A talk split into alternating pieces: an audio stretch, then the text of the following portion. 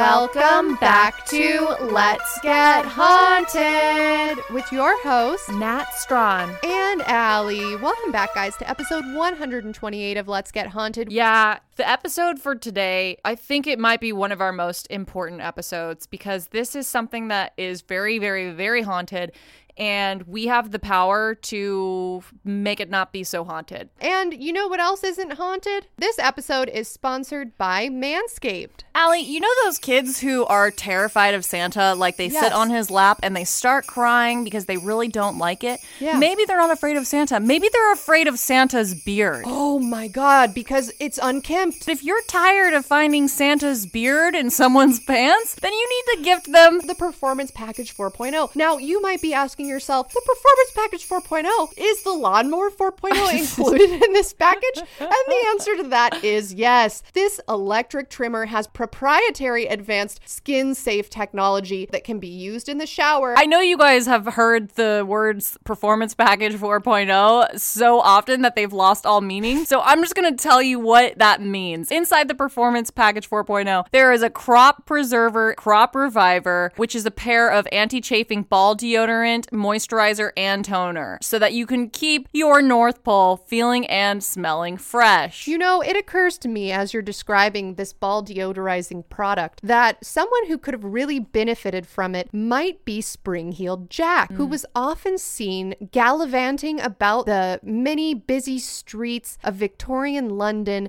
sometimes wearing a bear skin and other times wearing a full blown suit of armor. Mm-hmm. In both cases, and especially knowing the lack of proper baths in Victorian England, I just know that he was having a rough time down there. Thank goodness that we don't live in Victorian England. We actually live in modern times and we can take full advantage of the ultra premium body wash by Manscaped. Now, this body wash can be used all over the body, including your groin, and it's infused with aloe vera and sea salt hmm. to keep your skin feeling clean. Sea salt? Well, I tell you what, Natalia, you know what else is in the sea? Organism 46B, allegedly, and the black diver. Now, I think that we should all be using products that are good enough for mythical beings. If sea salt is good enough for the organism 46B that apparently was caught by Putin and used to poison some of his adversaries, then it's certainly good enough for me. And it smells so good, I guarantee that everyone in your household is going to want to use this body wash. You're going to have to fight them off, perhaps with the Lawnmower 4.0, which, as we discussed last episode,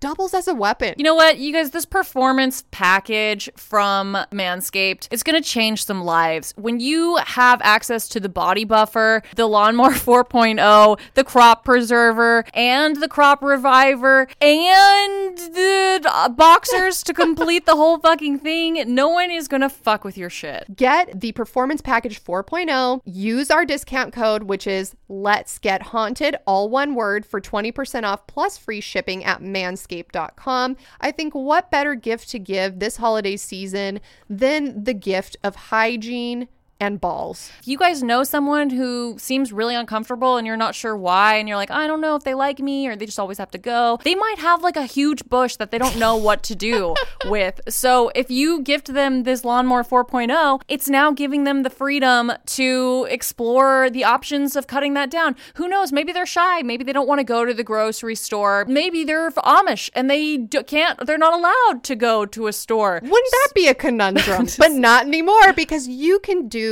the sinful thing for them mm-hmm. by going on the evil internet and buying the Performance Package 4.0. If you like to crop dust, boy, do we have something for you. The crop reviver and the crop preserver are going to help keep your crop dusting to a hygienic minimum or maximum. That is your choice. I do take problem with it. I do think crop dusters are some of the lowest scum of this earth, but they deserve to be comfortable because I am someone who believes all humans should be able to enjoy their lives. I want you to know that I'm very close to throwing up because my hangover is catching up to me and I've had too much caffeine. But you know what won't make you throw up? Getting 20% off plus free shipping with the code Let's Get Haunted at manscaped.com. And now back to your regularly scheduled haunting. Now, Natalia, how are you doing this fine evening? Uh, I'm feeling pretty amped up from that Manscaped read. How are you feeling? Pretty good. Do you have any personal hauntings you'd like to share on this episode?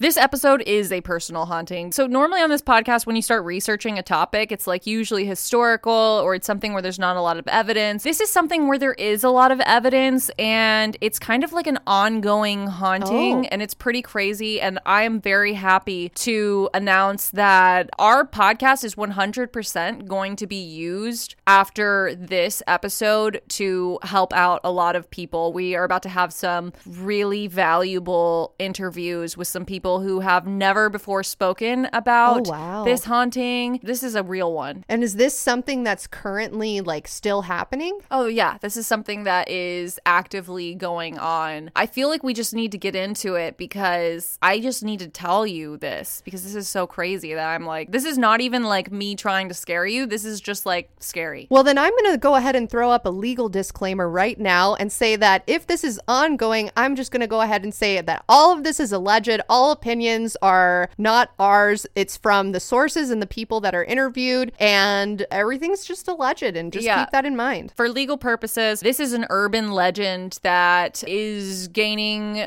traction, and no one can confirm nor deny if it's fact or fiction. And we're just an entertainment podcast who is entertaining. And if you would like to persecute anyone, you can look in our sources and see where we got this information from. Like I said, I cannot confirm nor deny whether this information is accurate or not. I kind of look at us as like a rudimentary Wikipedia where there is no fact checking and there are no quality contributors. It's just us regurgitating information that we heard and or read. Mm-hmm. Without further ado, the Yellow Deli is a popular eatery in Vista, California. It's about a 45 minute drive north of San Diego.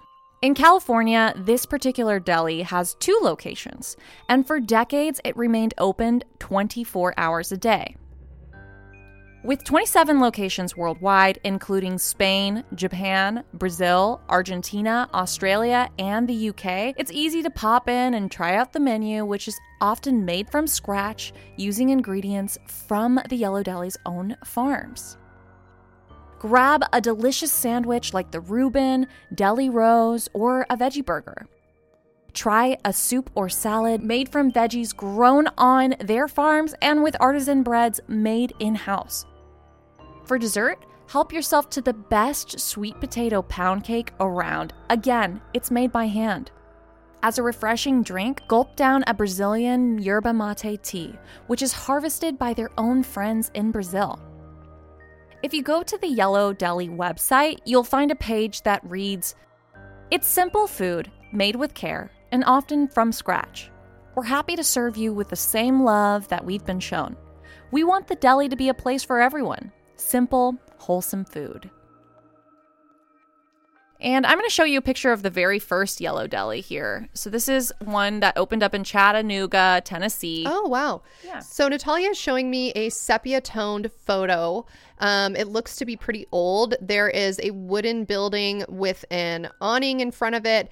There are some people sitting on a bench. All these people appear to be pretty young, maybe in their 20s or 30s. And then there is a sign that says the Yellow Deli. That is from their very first location, which opened in May of 1973. Here's a picture of the Yellow Deli that is in Vista, California. So you can see, Oh, wow. That food looks good. yeah, there's the menu. Menu looks nice and simple. It almost looks like uh like a placemat style Yeah. menu. And then Natalia is showing me some really delectable looking photographs of a uh, pickle and a hamburger. And the inside of that yellow deli that's in Vista, California is it kind of looks like something you would see in Harry Potter. It's like Hogwarts. Like see how it's all like fantastical and fairyland and like it's dark wood. It all kind of follows this groovy like 1970s, like late 1960s sort of like summer of love, free love look. Like all the text is kind of that groovy, drippy font and there's flowers and then here's the building, the restaurant. Oh, yeah. Yeah. I mean, it looks like a little cottage. It's very cute. Yeah. So it's a successful franchise. You can look up the Yellow Deli. You might have one in your town. I it actually looks wholesome. it is really yeah, it looks really wholesome. It looks sweet. It's just uh it's got great food. People who have eaten there on Yelp uh say that it's amazing. You know, the photos look good. It's also really affordable. So the, you know, people really like to go in here for just a quick bite. Everyone's really friendly, homemade from scratch food. Most of it is organic. It's just good stuff. But to say that this franchise has been successful would be an understatement. In May of 1973, the first Yellow Deli opened in Chattanooga, Tennessee. According to the About Us page on the Yellow Deli website, the founders of this first deli, quote,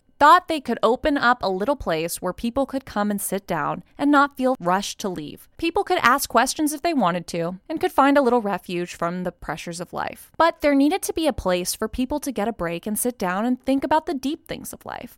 So they decided to make a nice, comfortable place with good food and maybe a chance to touch hearts with those passing through the doors. It could be a friendly spot to meet their neighbors. End quote. So seems like a pretty wholesome reason to open a deli, right? Like you just want to just be a part of the community and just Yeah. have nice conversations with people and just be like a place to to hang out. But then things kind of take a little shift in the last part of the About Us page on the Yellow Deli website. According to their website, the founders, quote, had run across a verse in the Bible about how being, quote, filled with the Holy Spirit meant that your life would produce a certain kind of fruit. That fruit is love, joy, peace, patience, goodness, kindness, faithfulness, gentleness, and self-control, which is Galatians 5:22. So, if it were possible to consistently demonstrate these qualities, it would surely create a very nice environment. Just having a place for people to come in and sit down would be so nice, so why not do it? We serve the fruit of the Spirit. Why not ask? became their motto. For sure, people do not have to ask, but if people want to ask, they can. So, the Yellow Deli was our Heavenly Father's gift to us when it first opened in May of 1973 in Chattanooga, Tennessee. It was not a genius marketing plan, but just a simple attempt to do something to start to make a change. And that is the conclusion of the About Us page on the Yellow Deli website. What do you think about that? Um, it's confusing to me because on one hand, I see them expressing lots of values that I think anybody would agree with, right? Like community and fresh food and taking an interest in your neighbor and stuff like that. Um, but then it is odd to me to think of a restaurant that has like Bible verses. Maybe, but maybe that's just because we're in California. Like, and that's not super common here. Maybe in the South it would be more common where you would go to a restaurant and like on their menu it would say Galatians, whatever, whatever. Yeah. Um, but that to me is is odd. Um, because it makes me think like, is this attached to a church? Is it like right. Like, is this like a soup kitchen that you're supporting type thing? or is it or maybe like the owner is a priest or something? I don't know. Right. Yeah. Yeah. I mean, when I think of uh, places that have Bible verses, I think doesn't Chick Fil A like they're closed on Sundays because the owners are religious, and I think on the bottom of their like bags and stuff they have John Oh, three they. Oh, I don't even know. I just know that they're really good at taking care of gluten-free customers. This is what I've heard. I haven't looked into it because I don't want to know bad things about Chick fil A because it's Chick fil A, guys. Please don't ruin it for me. but I have heard that they're closed on Sundays because they're religious and that Yeah, they um, are that Christians. Yeah, that doesn't bother me because in California there's a law anyway that says seventh consecutive day of work has to be voluntary. So I, it doesn't bother me that they're closed on Sundays. In 2008, a complaint was filed that the Yellow Deli failed to pay the minimum wage in California. Oh, The 10 employees who worked at the Yellow Deli were making under the state's minimum wage requirement. In fact, they weren't making anything. The state fined the Yellow Deli business $10,000, $1,000 for each employee working without a wage.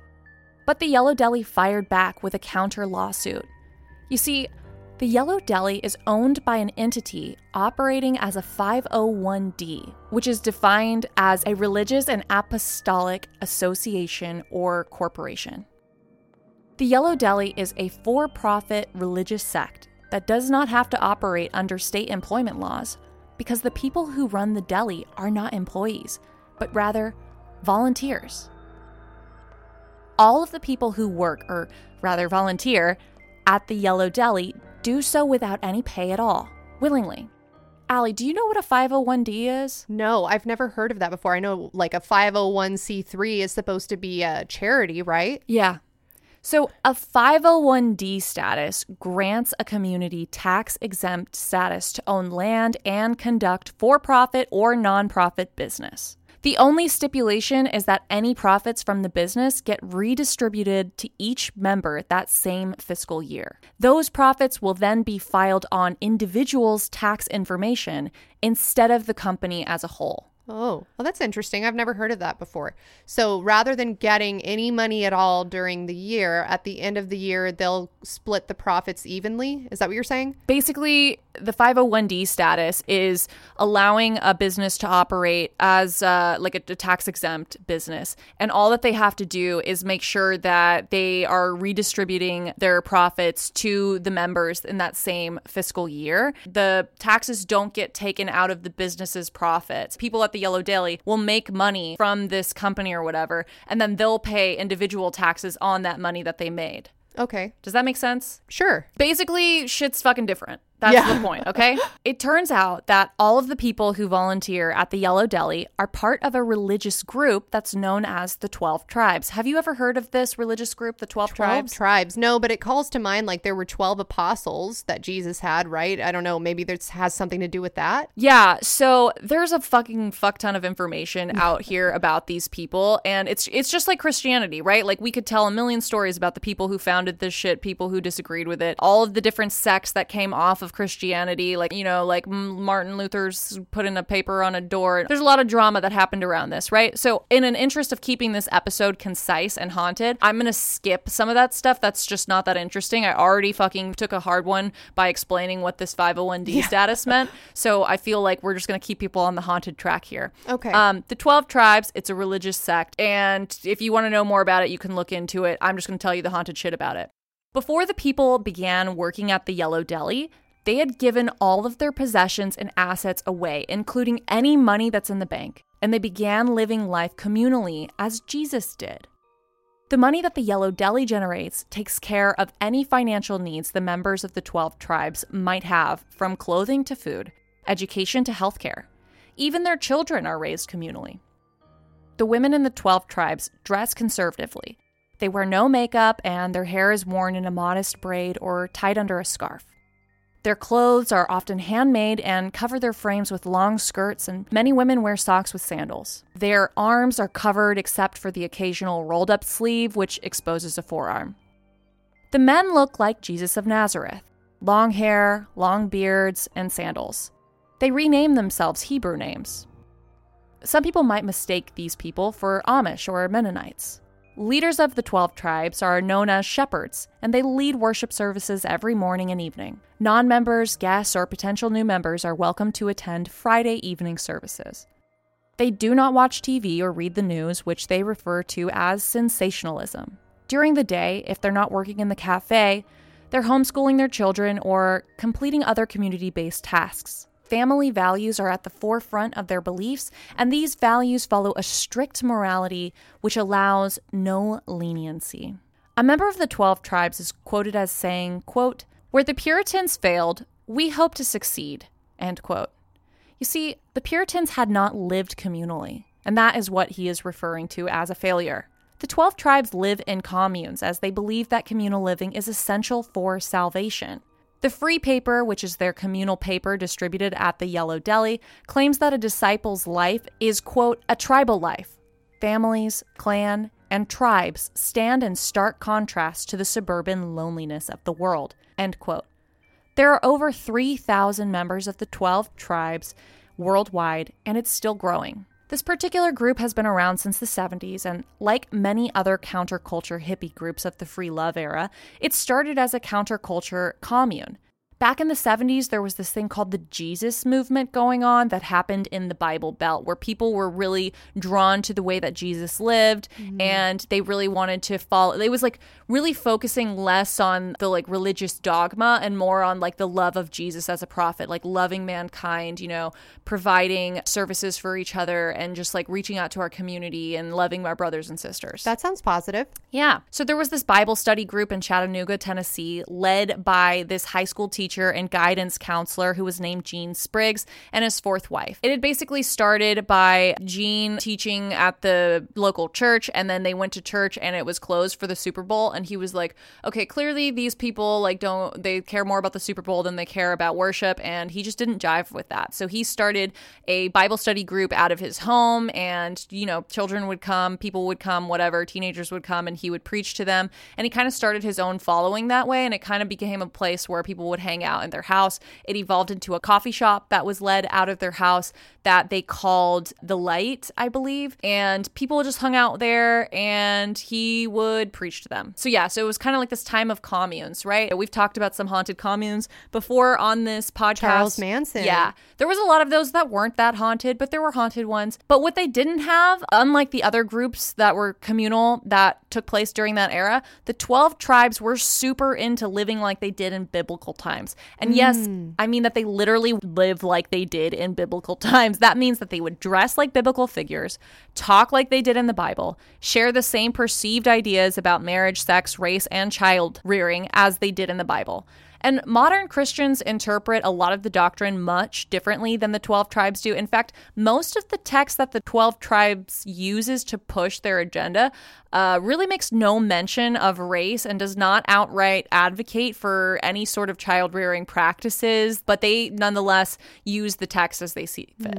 The bio from the Yellow Deli website continues. Quote, we saw a pattern that was established in the first century church, a life in which all who believed lived together and had all things in common. Acts 2:44. Actually, we saw that there were several verses in the Bible that paint a vivid picture of the daily life of the original church, which looks much different from the religious experience most of us had growing up. Those original believers who lived communally as described in Acts 4:32 were not just any old people. They were the famous first apostles like Peter, James, and John, and the Apostle Paul. Those are the people who were writing the New Testament that we treasure so much today. Plus, other famous people from the Bible were there in that community, like the Virgin Mary, those who were healed by the Savior, plus many others who were personally touched by the message of the Son of God as he walked among them. We know that those people lived like that because the Bible says, quote, all who believed were together and shared all things in common, end quote.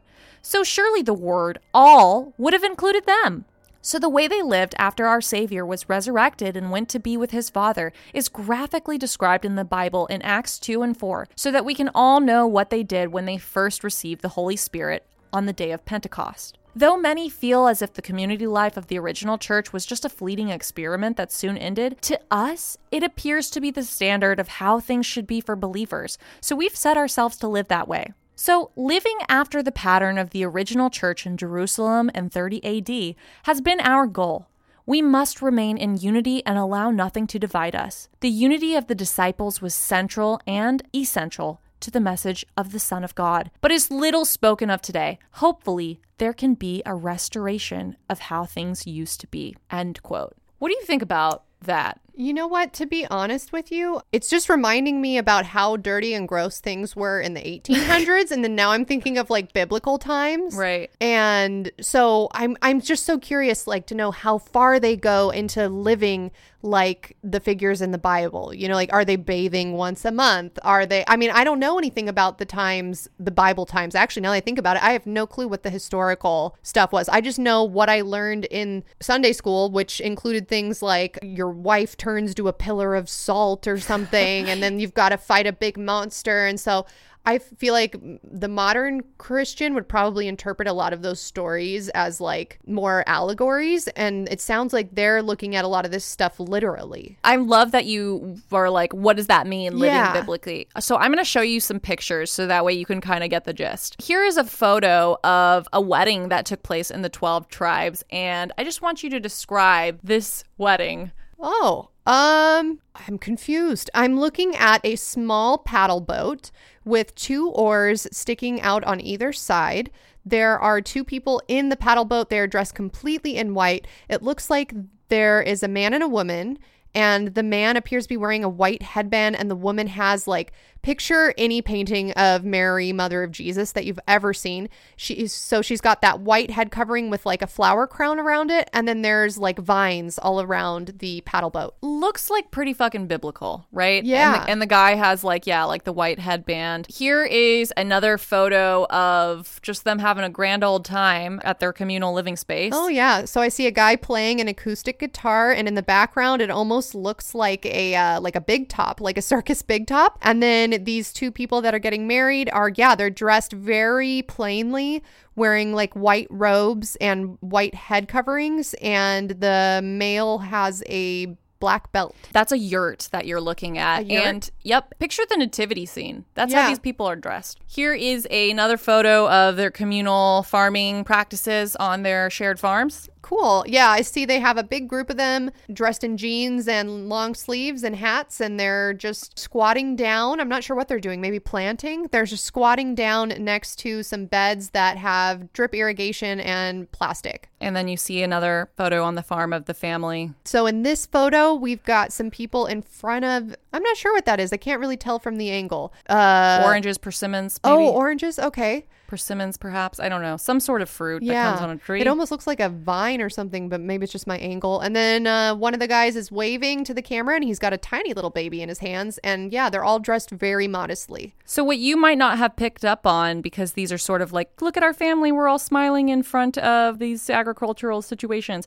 Look really closely at this photo of the people who are farming. Can you tell that some of those people picking are children? It actually appears to be only kids that are kneeling down. I'm wondering if it's because they're shorter, so it's easier for them to get to it. I don't know. One of the things that separates this particular religious group, we'll say, is their feelings about children. Children there work from a very young age, and as we know in the state of California, children are not allowed to work in factories. They have a factory? They have a lot of different businesses. So because they are that 501d where they basically have like a communal purse. So they'll have a bunch of different businesses and then all of those businesses make money to take care of these families. So so far everything I've been telling you it's kind of like you know, it's coming from the perspective of the 12 tribes from their website, etc. and just basically has like detailed what they believe. Now, Outsiders and people who have been a part of this religious group and whistleblowers, we might call them, claim that this is a nefarious, evil cult and that hmm. practices all sorts of abuse, including child abuse, Oh, wow. making children work in factories, homophobia, racism, misogyny. And I'm just going to tell you some of those things just so that we can all get on the same page, you guys. This is going to be very triggering. So I suggest if you have any of those triggers to skip this episode because it's it's hard. Yeah, I feel like anytime we talk about literal interpretations of any religion, there's going to be a lot of problematic stuff. So, yeah, trigger warning uh, religion, sexism, homophobia, violence, I'm assuming. I don't know. Mm-hmm. Yeah. I mean, I'm trying to think of everything in the Bible. Monsters, I don't know. the way that the 12 tribes has interpreted the bible they believe that disobedience is severely frowned upon so children as young as eight months old are spanked to keep from crying now spanking is like more controversial in some countries than it is in others but this goes beyond spanking you guys this goes into what i would consider beating. Literature available in the 12 Tribes restaurant includes several pamphlets on the tribe's beliefs and teachings. And one of those brochures is titled, When the Spanking Stopped, All Hell Broke Loose. On the cover of the brochure is a 1933 Norman Rockwell painting of a mother with her son pinned down, face down over her knees. A hammer, a shattered mirror, a broken vase, and a destroyed clock are all evidence that the boy had tore apart the room. The mother has two items in her hand a paddle hairbrush in one hand and a parenting book in the other, as if the mother is wondering whether to physically spank or verbally scold her child. The brochure cites Proverbs 13:24. Quote, "He who spares his rod hates his son, but he who loves him disciplines him promptly."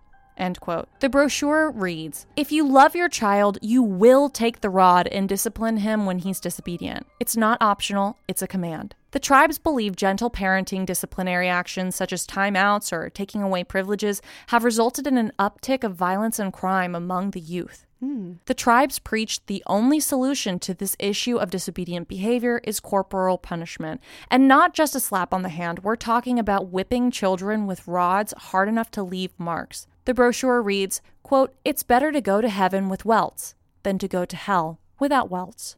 End quote. Infants in the tribes are beaten with balloon sticks for Oh resisting gosh. diaper changes, crying during church, or throwing bottles. The older children get struck with canes made of bamboo to prevent them from playing make believe. According to the tribes, the first four years of a child's life are when their basic character is made. So they're really just doing them a favor by helping them to become a better person through each beating. The pamphlet continues, quote, Children are driven by their natural, innate nature to do what is wrong. End quote.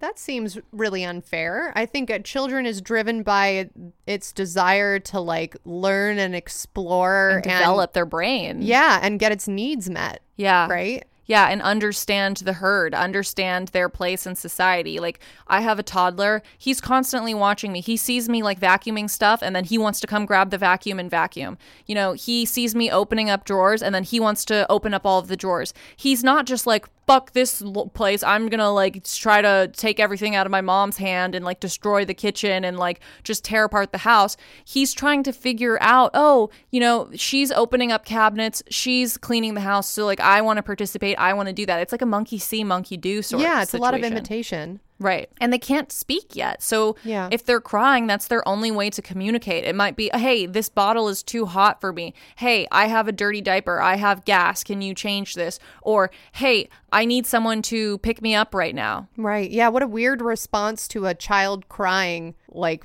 by beating it. Parents who have a hard time disciplining their children within the tribe can be separated from their family by the tribe sending parents across international borders to different communes, to different locations, or sending children to live with different families. So, this begs the question is this a cult or is this a religion? Although some unflattering articles have referred to the 12 tribes as an apocalyptic doomsday cult, members deny being part of a cult. Unlike other controversial 501d groups like Scientology, the members of the 12 tribes are allegedly allowed to communicate with outsiders and they're free to speak with their families. Now, they don't have phones, so they'll literally, I don't, you know, Write a letter. yeah, they'll have to figure something out. They're also free to leave the group, but after they've given away all of their possessions, it's anyone's say like how they do that. I guess you literally just walk out of there. Yeah, that's scary. I feel like if you're making a commitment to like give over everything to your name to somebody, it's going to be hard to just leave.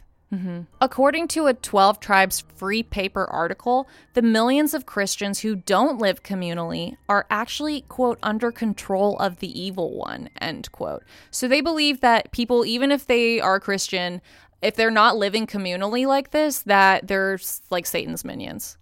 A shepherd named Hushai mentioned that Christians and others who try to criticize or shy away from the 12 tribes and their teachings are often sincere, but they're misguided because they're under the religious system, which is in control by the devil. Oh, so they think Christianity is also controlled by the devil? Yes. Oh, interesting. I've never heard that before. They think like anyone who doesn't live like they did in biblical times is not interpreting the word of God, the Bible, correctly. And they're actually just like you- their own system for their own benefit rather than like living for God's benefit. Oh, I could definitely see how people would say like there's something nefarious going on because if literally anyone who doesn't do what the Bible literally says is evil, Right. then That's like, like, where does that leave you? Yeah. That's like literally everyone. Live to be 700 and separate the sea with your cane. Yeah, I know. What's their success rate for parting the sea and uh, communing with the burning bush and putting their children in wicker baskets and floating them down the river Nile or whatever? Yeah, like what the fuck, guys? He is quoted as saying, quote, "We hope we can learn to love one another,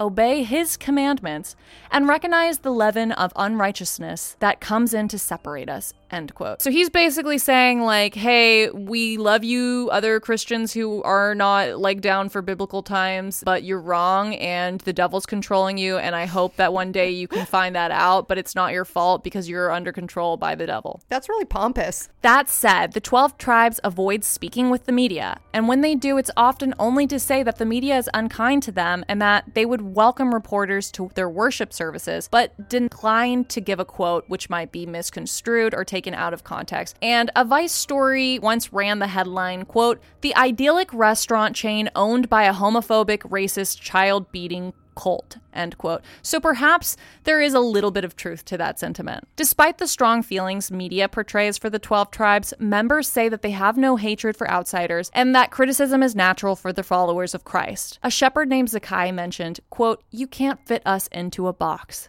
end quote. I mean, I think you can because aren't they sort of boxing themselves in? by Right, they're saying, super rigid rules, Yeah. have like literally are the definition of living within a box. Yeah, literally. Right, like it's black and white. It's Like- like you farm as a family. If you cry, you get the rod. Right. Like that's the most black and white system I've ever heard of. Yeah. A whistleblower who left the tribe said that the conditions for women's health care were less than safe, specifically in regards to childbirth. The whistleblower said that there were several stillborns and even babies who suffered before needless deaths that could have been prevented with better health care. He said that those issues were what prompted him to leave, and I don't blame him. In the 12 tribes, medicine is severely frowned upon. If it wasn't medicine that they had during biblical times, the 12 tribe members do not support it and they would rather die because they believe that's what God wills on them. Okay, but I have a question. In biblical times, restaurants like the Yellow Deli didn't exist. Like like grills that you could grill hamburgers on didn't exist. Hamburgers probably didn't even exist. So like where is the line drawn? I don't know. Even them having a website is like, Yeah. hey, well, because I feel like it's like a trap. They're like, oh, we want to save some of these people who are like going to go to hell. We can, you know, we'll find them. And one of the things that they do is they have these like crazy hippie buses called the Peacemaker and the Peacemaker 2 that they will follow around like Grateful Dead concerts and Phish concerts. You know, when you go to a music festival for like one of those, uh, I don't know if this is an offensive term, a Wookiee. Is that offensive? A Wookie? Isn't that someone who follows around a festival? I'm gonna look it up. One of my friends, A groupie? a groupie, yeah, Wookie. Well, let me look it up and see if it's. I know there's a DJ whose name is Wookie, W U K I. According to Google, a festival Wookie is known as a Wook, is a hippie, most often a music and festival fan that, in its basic form, owes nothing and borrows everything. I feel like that's a weird term to use. Like, wouldn't you want something sexier, like flower child, or yeah? I mean, whatever. It sounds like it's probably not safe, so well, maybe it just sounds like isn't Chewbacca a Wookie? Was Chewbacca just a guy that goes around to like music festivals? Yeah, and like he like doesn't bring water or anything and just like asks for everything. and Well, he never shaved and because he doesn't believe in it and so that's why he was so hairy and then he got launched into outer space because he was god's chosen one for following the rules Yeah. and that's how he ended up on a spacecraft And then he got the lawnmower 4.0 and he shaved his body and he went back down and started the 12 tribes. yeah and then he got cast out from heaven because he shaved and then he started the yellow deli and this is his climb back into god's good graces It makes sense. i'm on board So they'll go to these festivals, and Phish has even said the fucking band that's like on the stage has been like, "Hey guys, don't get on that bus. It's a cult." Because what they do is they offer tea and cookies and food to these people who are just like tripping balls, walking Yeah. around, or medical aid. Like if someone falls down and gets a cut, they'll go over there and they'll like you know fix them up. But I was reading something on Reddit where some guy was talking about his personal experience with it, and he was like, "I was at a Grateful Dead show. We had followed around the Grateful Dead to like several festivals, but we had like one guy in our group who couldn't afford to go into every show. So sometimes he would just hang out like outside the show with all of the other Grateful Dead follower people. And they were like, one time we saw him go on that bus and we were like, hey man, don't go on that bus. Like they've told us before, like do not get on that bus. And he just went on it. And so they went in the show. And when they came back, they couldn't find him anywhere. And they found him on that bus, sitting cross legged without a shirt on, without any shoes on. He was on acid and he was talking about like how the whole universe is just a giant organism and how God lives in all of us and like we are all God and he is God. And they were like, okay. And they took him away from the bus. They were like, bye bye, time to go now. and at the next few shows, they were like, okay, we're going to just buy him a ticket to come into the concert because we don't want him to go like hang out with that Yeah. cult, right? So, what uh, if they drive off with him or something. Yeah, so they bought him a ticket to the show and he went into the show and then he ended up leaving the show and getting on that bus with them and they said he was never the same afterwards and they like tried to rescue him and they like found him with those people and they went and picked him up and the guy was just like couldn't snap out of it. And he even like grabbed a spoon and was like, I am God. I have created your reality with my imagination because God lives in me. And like, I'm one of God's people. And he's like, I'm going to show you by uh, taking the spoon and bending it with my mind. And his friend literally slapped him across the face because he's just so frustrated. He's like, dude, snap out of it. Like, Right. it's over, you know? Like, you're not there. You're not with the cult. We're back at our house. Like, you're not high anymore. Like, just come on, dude. Like, and he sat there trying to bend that spoon with his mind. And like, he was just never the same. I wonder if part of their MO, and I'm only saying this because of the Charles Manson stuff, all of this is alleged. I don't know what this these people do. But I wonder if part of what they do is drug people or like give them too many drugs to like kind of scramble their brains and make it so that, you know, they can't ever come down from their high or they're like permanently messed up. Wow. Yeah. Or they pry on people who have done too many drugs and, like, Yeah. you know, they're just like, oh, here, be a workhorse in one of our cafes. Yeah. You can bend all the spoons you want with your mind while you work 16 hour days Right. for no money. Yeah, you can spend 16 hours trying to bend a spoon while you bust tables. yeah. what a great deal. Hey guys, so at this point of the episode, you might wonder a stark difference in our voices and a change in cadence and attitude. This is because we are recording this part of the podcast separately from the first part of the podcast. But Allie and I went out two days ago. We're still recovering from that. I've learned a lot about myself in these last two days, and I have learned that alcohol is no longer my friend. But you know what? It was fun in the moment. I don't even think it's the alcohol anymore. Like I said, I think it's the sleep. I think it's like staying up past my bedtime makes it like harder. Yeah, that definitely doesn't help. probably talk about it in personal hauntings in a different episode because I slept in my garage last night. I was locked out. The sad thing is that's not the first time that's happened. Remember when we came back from Coachella in 2019? I had to sleep outside oh because oh my god, yes, on your porch. yeah, because my neighbor had my keys. Oh my god, I forgot about that. How could I have forgotten about that? Because that was filmed. Yeah. Remember? Didn't wasn't there a vlog? Yeah, this is not the legacy that I would like to leave behind. This legacy is better than no legacy. That's what I always tell myself. But I'm excited to hear more about Yellow Deli. The 12 tribes use this biblical verse that's often cited by white supremacist groups like the KKK to justify racism. When you go on their website and you see them in person and stuff, I don't think that they're like, hey, guess what? We're super racist. Join our cult. Like, I feel like they try to keep that under wraps, you Yeah. know? Yeah. It's kind of like the deeper you get in, you kind of encounter more fanatic people who have been in the cult longer and have been brainwashed more. And so they're racist for some reason. But the reason it doesn't make sense is because, okay, so th- this thing. It's called the Curse of Ham, and I could be saying that wrong. Maybe it's the Curse of Ham. I don't know. And apparently, it's this verse from the Bible that people use to justify racism. And I don't think it makes sense. I'm to summarize it for you guys, and then I'm to read it. Okay. So basically, what happens is Noah is like drunk and naked, and a person walks up and sees him like drunk and naked and is just spying on him, I guess. And then the person tells his other two children, hey, Noah's in there and he's like drunk and naked. And the other two turn their backs backwards and like walk away from Noah so that they don't see him drunk and naked. And then when Noah finds out that this one other character was like looking at him when he was drunk and naked, he's like, I'm cursing you. I'm cursing your family. You guys will be the lowest of lowest and you will be a servant to like all your other brothers. And so then for some reason, I don't know where this connection is made. Like the KKK is like, yeah, and that proves uh, racism because the other people should be servants to the other people. But what I don't get is that I'm like, there's no mention of race in there or like, you know what I mean? Yeah, yeah. So I don't get that's like saying, well, the Mona Lisa was made, so 9 11 should have happened.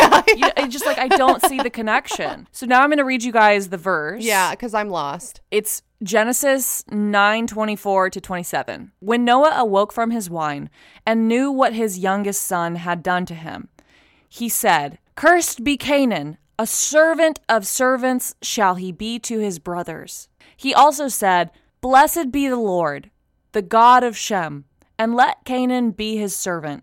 May God enlarge Japheth, and let him dwell in the tents of Shem, and let Canaan be his servant. Okay, so Noah got drunk and naked and his sons walked in on him, and Wait. now Yeah, so Noah got drunk and naked. I don't know why because I didn't read the verse before that, but he was, okay? And like the youngest son, I guess, saw him that doesn't seem like And that's the- the, youngest son's fault, though. and the other sons turned away. I don't know. Well, it's translated a bunch of different ways. So the one that I just read you was the English Standard Version.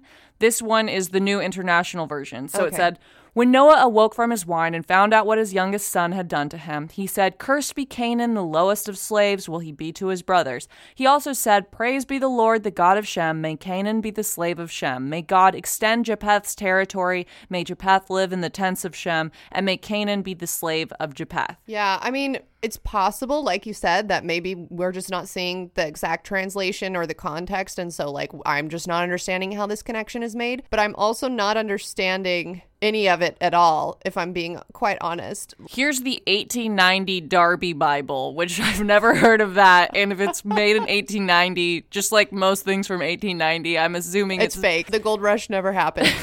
and Noah awoke from his wine and learned what his youngest son had done to him. And he said, Cursed be Canaan, let him be a bondman of bondmen to his brethren. And he said, Blessed be Jehovah, the God of Shem, and let Canaan be his bondman. And let God enlarge Japheth, and let him dwell in the tents of Shem, and let Canaan be his bondman. Okay. So in that translation, it sounds like he's let God enlarge Japheth. It's like Honey, I Shrunk the Kids. They're gonna make him really big and force Right. him to live in the tents of Shem, whatever whoever that is. That's the fun thing about the Bible, though, is that uh, sometimes people take these verses super fucking literally. And then other times they're like, no, no, no, it's actually an allegory for racism and how it's okay to like do this or that. And it's like, which one is it? Yeah. Like, either we're taking this literally every single line or we're not. Like, you can't pick and choose. And also, I don't even understand how that relates to race. Wouldn't his sons be the same race as him? If anything, it's like an argument for ageism. The younger people need to be servants to the older people because his youngest son was the one that like saw him naked and drunk. And so he was Oh, like, yeah. You're gonna be a servant to your brothers. Also, if a parent gets naked and drunk and passes out in front of their children, I feel like that's the parent's fault, not the kid's fault, you know? I Also, like, why would you choose that story to put in the Bible? Like, it's a super unflattering story Yes. of yourself and your children and your family. Oh, there's definitely more to this story. I feel like he not only did his son see him naked and drunk, passed out, but like probably the whole town did. And so he's like, oh, shit, like I've got to put this in the Bible because I've got to own it and I've got to make other people feel weird about it. I did nothing weird. Like Right. it's normal for a man to get drunk and naked and pass out in front of his children. Like that's fine. Why is everyone making me feel weird? The weird people are the people who stayed around and, and watched. it's kind of genius. It is kind of genius. Yeah, like owning your faults for sure. Yeah. Comes into your benefit. So people have accused the 12 tribes of being like openly racist. So in response to that, there's some photos on their website. And I just want to show you this photo. So this is of the Yellow Deli that's in Chattanooga, Tennessee. It's like their main one. Okay, yep. So front and center, there is one black person. It's a group of people. Now, these people remind me of Little House on the Prairie from their outfits. It's also giving like trying too hard to look rural. I'm not quite sure what I mean by that, but like there's a lot of flannels, there's a lot of hats, there's a lot of aprons, and then the women are wearing like super buttoned up shirts and long pants and skirts um and like kind of flowy outfits there's no makeup that i can see and like everyone's hair is kind of the same like there's no bangs there's no like highlights it's like everyone's hair is pulled back in like a bun Bangs are for the devil confirmed. uh yes The photo's kind of funny though because it's like it's basically like a corporate picture, right? Like a group just standing around. But then in the middle there's a woman and she's a black woman and I just feel like they're all smiling around her and they put her front and center to be like, "Look, there's tons of discourse online I've started seeing where people are like, I'm the one minority at my school, and the school photographer keeps trying to like take photos of me while I'm like walking around campus to use for the website. And like, I don't fucking want that. I don't want to be your diversity. Exactly. Yeah. Somebody will be like, I was literally on this campus visiting a friend for one day, and somehow they got a photo of me walking on campus and like put me on their website, and I don't even go here. Damn, I never made that connection, but I always had like tons of pictures of me in the yearbook and like doing sports and like all this stuff. Like I would always be on the page, and I thought it was because I was just like loud and popular. But now I'm thinking of it, I'm like, I wonder if it's because I went to like a very all white school because I was like in Oklahoma City. Right. Well, I will say And what I said before, which is ¿Por qué no los dos?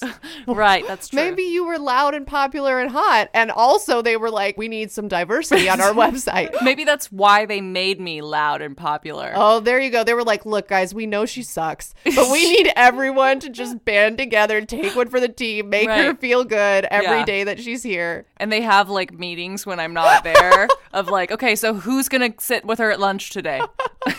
It's just like the Truman Show, but in the name of diversity. yeah, that is like a South Park episode. The I feel like. hundred percent. Yeah. Also, that's the type of racism that like is And scary. it goes it goes full circle. So when you look up how the tribes feel about racism online because people like openly say that they're a racist organization. There will always be this one quote that is used in articles where someone said that slavery was quote a marvelous opportunity for the slaves to come to America and join the 12 tribes. End quote. That quote is often used to cast a shadow over the organization. You're basically saying like slavery was this great opportunity for these people to come That's and literally be a part of saying. the organization, right? And I can see how like if you were someone in this organization that ha- doesn't have a cell phone, has no access to the modern world, doesn't watch TV, doesn't read the news, you don't really know what's going on. You could say something like that and not expect there to be repercussions because I think in their mind they're just like, yeah, they you know, it was God's plan for them to come here so they could be in this cult and be saved. Right? Because they're just so brainwashed that they right. actually don't think what they're saying is racist. They Right. just think that they're helping. They're like, how could that be bad to like help someone want to be saved by God? Right. Right? Like, how could, oh, be grateful that you were a victim of a crime because now, because you were a victim of that crime, you get to join her cult. Yeah, exactly. A lot of times, people who support the 12 tribes, which isn't very many people, obviously, No, because I've- who's going to fucking come to their aid when they like don't even read the paper that's talking shit about them? Right. Like, they're not going to be commenting on these articles like, well, actually, I think that the 12 tribes aren't that bad. There's, there's no one defending them, but the one person who tried to defend them said that this quote was totally taken out of context and that like everyone's not understanding the deeper meaning of it and that like they're not actually saying that slavery was this wonderful opportunity. But I expanded the quote and showed it to you guys, and that's the whole quote there. Yeah, I mean, I'm not really sure how else you could interpret that. I mean, it's not at the very least, it sounds like they're saying we shouldn't ever examine slavery or like talk about it in a negative light because look, the outcome was now you're here. And it's like, okay, but who even said that anyone wanted to be here in the first place? Sir, I know you don't know what this is because you don't have Twitter, but that is toxic positivity.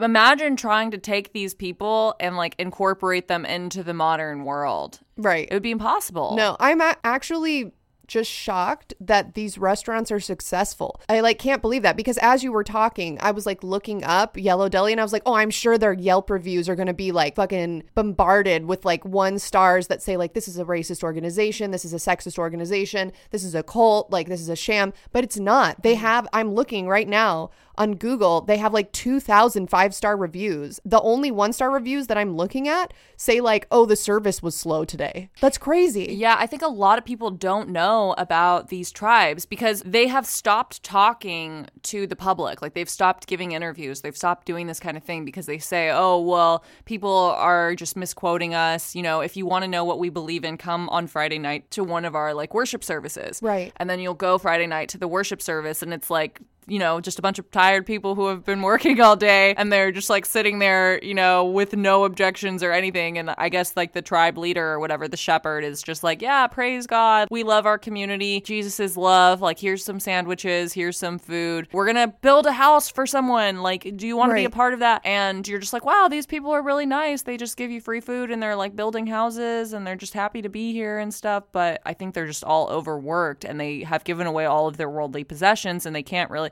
like if you've ever been in a toxic relationship with someone where you live with the person, a lot of times people will stay in that relationship because the effort of getting out of it, of untangling your life from the other person, seems more difficult than just like continuing to live with it and like trying to fly under the radar and not be noticed by the other person. A hundred percent, a hundred percent. I've definitely been there before. You're living with someone, your life is so intertwined with them, and you're like, man, I'm not really happy. But like, what's the alternative? Like I, now, I'm gonna have to like try to save up covertly so that I can have a security deposit for another place, and then I also need to save up for like rent for another place, and I also need to save up for like moving vans and like movers, and like then I, and you now I'm gonna have to like talk to my family about it. Like it's it's sometimes it just seems so complicated that it's like I'd rather just stay like in an unhappy situation than like go through all that trouble. So I could see how, especially because you're saying these people have to give up everything when Yeah. they join the Yellow Deli cult. That's 100% by design. Like if you've ever been in a toxic relationship, like that person doesn't want you to have friends.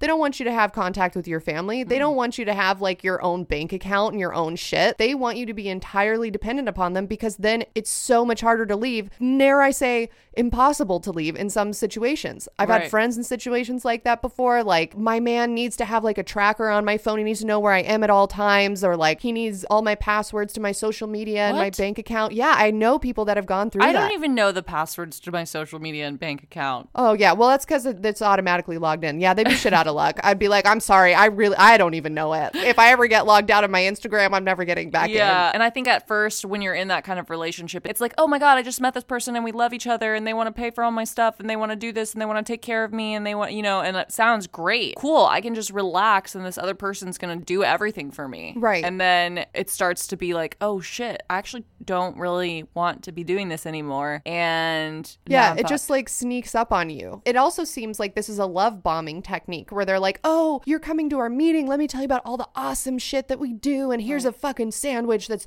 so fresh from our farm and oh, but no, you can't see the farm until you join and you can't join until you give up your earthly possessions." But actually, it's not because we're going to take ownership of those possessions and like glean money from them. It's because you need to be like following the Bible and did you know Noah got naked in front of his sons? So actually, it's okay that we're going to own all of your stuff. Well, the other thing too that people get upset with the tribes for is that they're homophobic. Now, again, it'll be very difficult to find any sort of text that's available online to the public where they are just openly homophobic. But according to sources, their thoughts on homophobia are basically that it's a sin and that it's a choice. And if you are gay, it's not your fault. So, like, we'll still love you, but don't be. And if you try to not be gay and you still are, then you should be put to death. That wow. Again, pretty severe consequences Right. like just across the board. I mean, I guess it shouldn't surprise me that they're homophobic and racist, and I'm assuming sexist, though you haven't said anything about that yet. Well, they definitely think that the women should work in the kitchen and should Yeah. do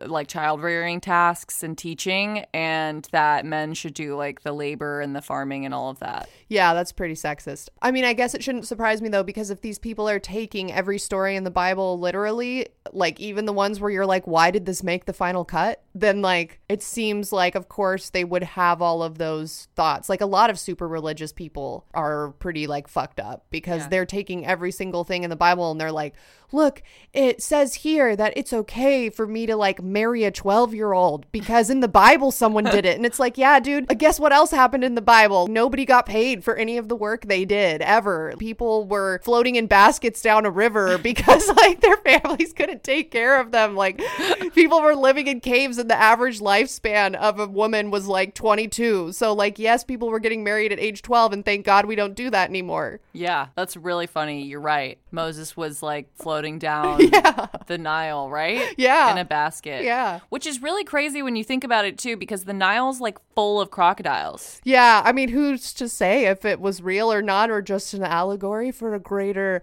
uh, message? I'm certainly not one to say because I was not there. Right. So we've briefly talked about this, or maybe we didn't, but I'm going to talk about it now. they have these buses. I'm showing Allie some pictures of the Peacemaker bus. Oh, Um, what the fuck? So this is like a bus that I don't even know how to describe it. It's Oh a crazy fucking bus that they take to all these Grateful Dead concerts and the 12 tribes will take the bus to target festival goers at music festivals. They went to Phish concerts and things like that. They're infamous. They offer free cookies and tea, and they offer like first aid. And it's just kind of a refuge because if you're at this festival and you see this like comfortable bus where everything's clean and there's just a bunch of nice people who are going to give you like cookies Yeah. and tea and just Sounds be like, like where are you from? Yeah. yeah, it sounds like a dream. So everyone's warning, like, don't get on that bus because it's people just disappear. Oh my god. Okay. They join the 12 tribes, they give their phone away, they give their shit away, and they disappear. And that's what happens is people will be like, oh, my friend went to a Grateful Dead concert. We can't find them. They have a missing persons report. And it ends up that they've just been in the 12 tribes for like four months. What the fuck? Okay, I'm gonna describe this bus to you guys, but you need to go to at Let's Get Haunted on Instagram to look at this because it literally looks like there are four progressively smaller buses stacked on top of each other that are melting into each other. I know. That's why I was like, how am I going to explain this? No, that's- it's trippy. The that's bus what it looks itself, like. the bus itself looks like weird and magical. Yeah, 100%. The magic school bus, but like from hell. And it's purple, it's cream colored. This looks expensive. And it has a giant placard in, on top of it that says Peacemaker, which is also scary. I like that's very ominous. Like why not call your bus like why not just say, "Hey, this is the Yellow Deli bus or this is the 12 Tribes bus." It's like they're trying to be undercover about it. Right. They don't want people to know they're in a cult. And this also um, reminds me a lot of like the Charles Manson episode that you did because this is inevitably what happens. And I think this is where my like distrust of hippies and hippie movements comes from is because I think a lot of these movements start out super well intentioned. And then there are people like the fucking 12 tribes, Yellow Deli cult that come in and they're like, okay, all these people are super open minded. All of these people are on drugs. They're like living freely. They're like kind of, you know, maybe they, they're more susceptible to like joining a cult because they're just like they don't have anything tying them down. They don't have jobs, they don't have, you know, whatever.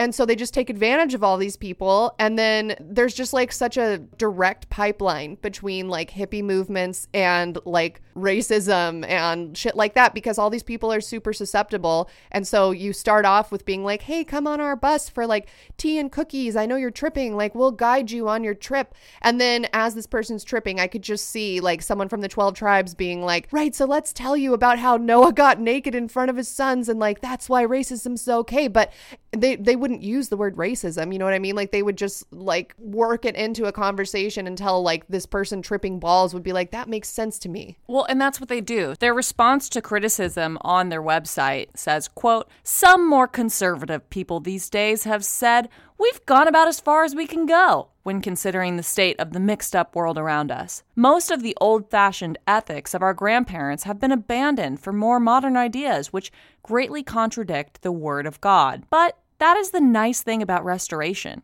you get to go back to the way it was originally. It was predicted in the Bible that in the last days, things would get very dark, but also that there would be a restoration of all things. So, we're hoping to see many things that have gone way off course be restored to the way it was supposed to be. Obviously, our hope for this world goes far beyond what politicians are promising these days, but we have high hopes and we believe we will see them fulfilled. In each town, where there is a yellow deli, there is also a cluster of homes. Following the pattern of those first believers, we share our common life together there. Though it may be hard for many to imagine living and working together, sharing a pure and holy life, that is really all we desire to do. Sadly, fear of evil or perverse behavior going on among us has caused some to circulate unfounded rumors about us, thinking we must have bad motives. We hope that through having an open and hospitable place like our Yellow Deli, people will be able to see that we're not really strange and scary, but just friendly folks who love God and our neighbors.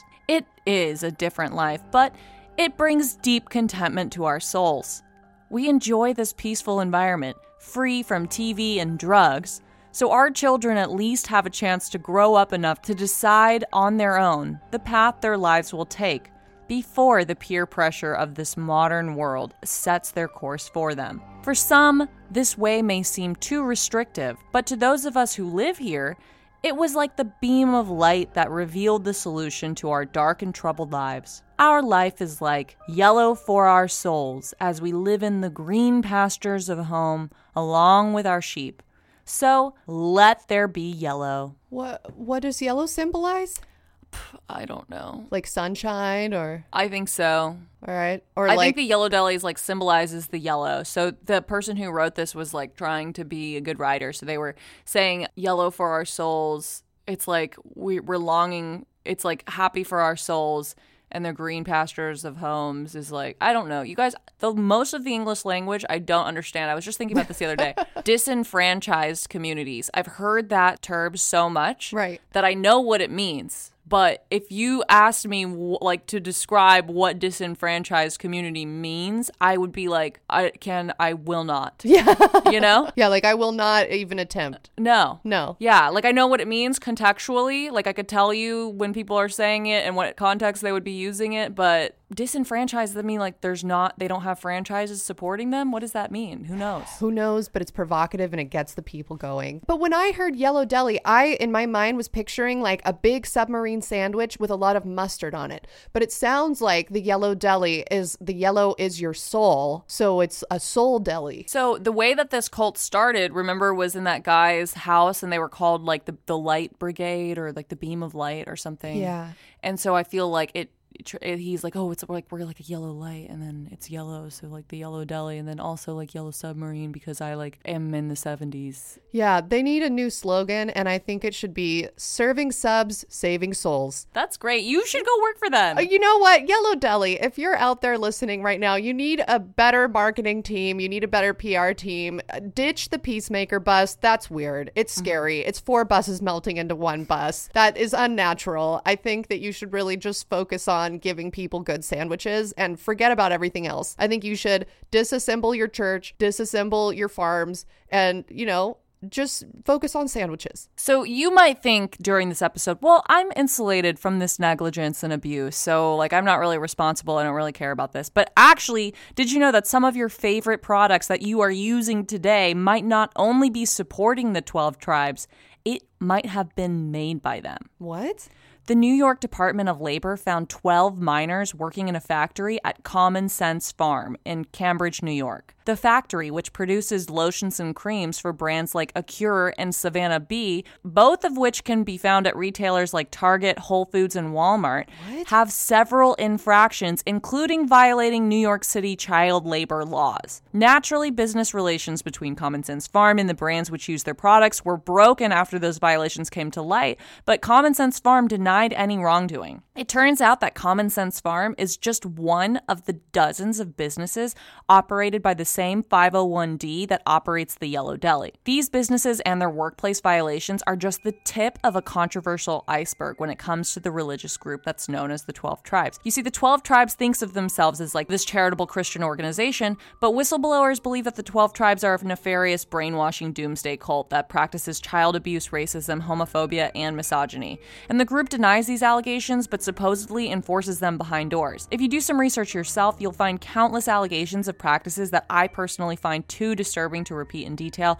But to put it bluntly, there were hidden cameras that captured children being beaten for up to eight hours with thin reed rods. What the fuck? This, this, I'm just like shocked that this organization is so big and like runs so deep. Like, there must be some powerful people that are a part of this or protecting this that we just don't know about. Yeah, I mean, I think so too. So, according to one insider, the Yellow Deli, they, they make so much money, Alyssa, because think about it. They don't pay any of their employees, they just keep absorbing wealth from people who join. Right. Right. And like someone was saying, okay, if you're a young person and you join this with nothing, then like maybe you just give them your car and like a few thousand bucks that you have in the bank. But if you're an older person, like you might have an entire estate that you can give to them. Yeah. You know what I mean? According to one insider, the Yellow Deli actually has a hard time turning a profit despite how popular it is because the deli is more of a community outreach project that helps showcase the mm. love and community that the 12 tribes offer. It's like a performance piece. Yeah. Like they're viewing this as an investment in their organization because it's how they recruit new people. So they're not really trying to turn a profit with their deli. And the Yellow Deli used to be open 24 hours a day, seven days a week, but these days they have limited hours because bad press was saying, like, oh, this is slave labor.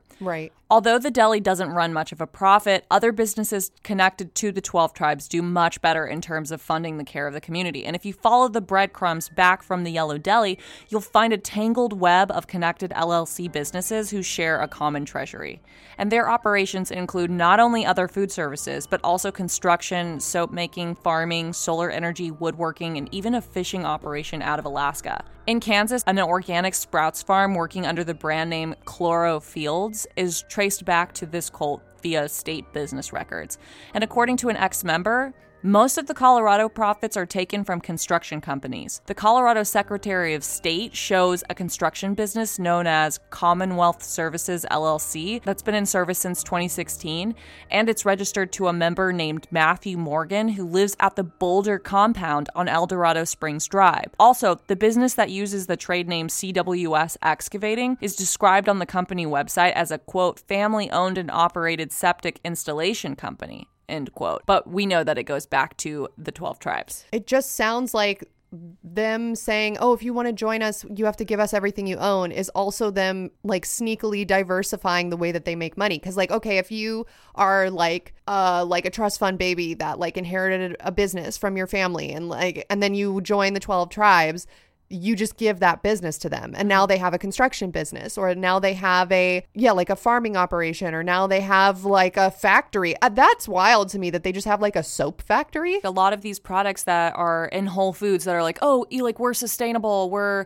organic we're eco-friendly and we're from like a commune you know. Oh everyone takes equal part in the profits and stuff. You see these types of advertising and you think oh i'm buying this super like wholesome product that's not contributing to like the darkness in this world like it's Right. good for me and it's good for the people and but you could be totally fucking wrong like Acure i've used some of that stuff before I, have never heard of it, but honestly, it's possible that I would just be at Target and be like, oh, I need a lotion today. And I just grab a random one and it could be that. yeah in brazil they have a farming and harvesting operation that makes yerba mate Oh, so interesting. I've had yerba mate before. Like, is it from the 12 tribes? Fuck. In Spain, they make olive oil. Who hasn't have olive oil? How did I? I'm just constantly mystified by like people's ability to circumvent taxes and like circumvent following labor laws and stuff like that because everything that I do at my job is like, well, there's a labor law that says this, so you better make sure that like, okay, we got to make sure that like X, Y, and Z. Oh, we have to change like one word in our paperwork because Newsom signed a new law last year, and so like we got to make sure that this one word is changed because now that word's been interpreted this way. Like, so I can't even imagine being a part of an organization that's just like, well, we're gonna hire children and put them in a lotion factory in New York, and also now we're gonna go to a Phish concert and drug people possibly allegedly maybe with tea and like give everyone a bad trip and then we're going to drag them to our yellow deli and we're going to make sandwiches and not pay them like I can't even imagine that because I just feel like how is that even possible in a modern society This 501d thing is super controversial. I feel like it's it's weird. In Massachusetts, they have this construction company called the BOJ Construction LLC, which brought in several millions of dollars each year during the early 2000s, and that was the company that funded the group and helped the 12 tribes spread. They had this huge boom in the 2000s. An ex-member recalled that during that time, the men in the group would travel around the country for work and they would just rent this tiny house and they would have people sleeping on the couches, like sleeping on the floor, and everyone involved on the project would work around the clock without pay until the job was done. And then when they finished the job, they would just drive to the next job, rent a tiny house, and just repeat the process. If it weren't for the company's twice daily worship ceremonies and rest day on Saturdays, the Sabbath, you might mistake this religious group as a business which exploits workers who do not receive pay. But the business profits from the 12 tribes are used to pay for the care of the group, including their mortgages and living expenses. And within the group, there are several smaller groups that are organized under an individual who's designated as being in charge of like personal needs.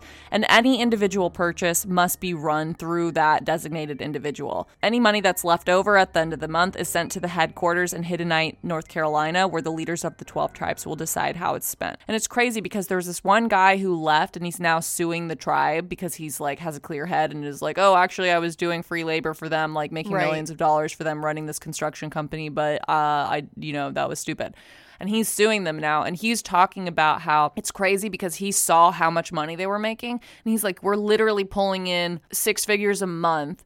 And I have to ask someone whether or not my child can have a new pair of socks. yeah And he's like, and most of the time it was no. Yeah, I mean, I feel like this is an argument against these types of organizations. Like, this is just a perfect example of like why, hey, maybe it is better to rather than join a hippie commune that says they're going to profit share with you, like maybe it's better to just like have a job on your own and like.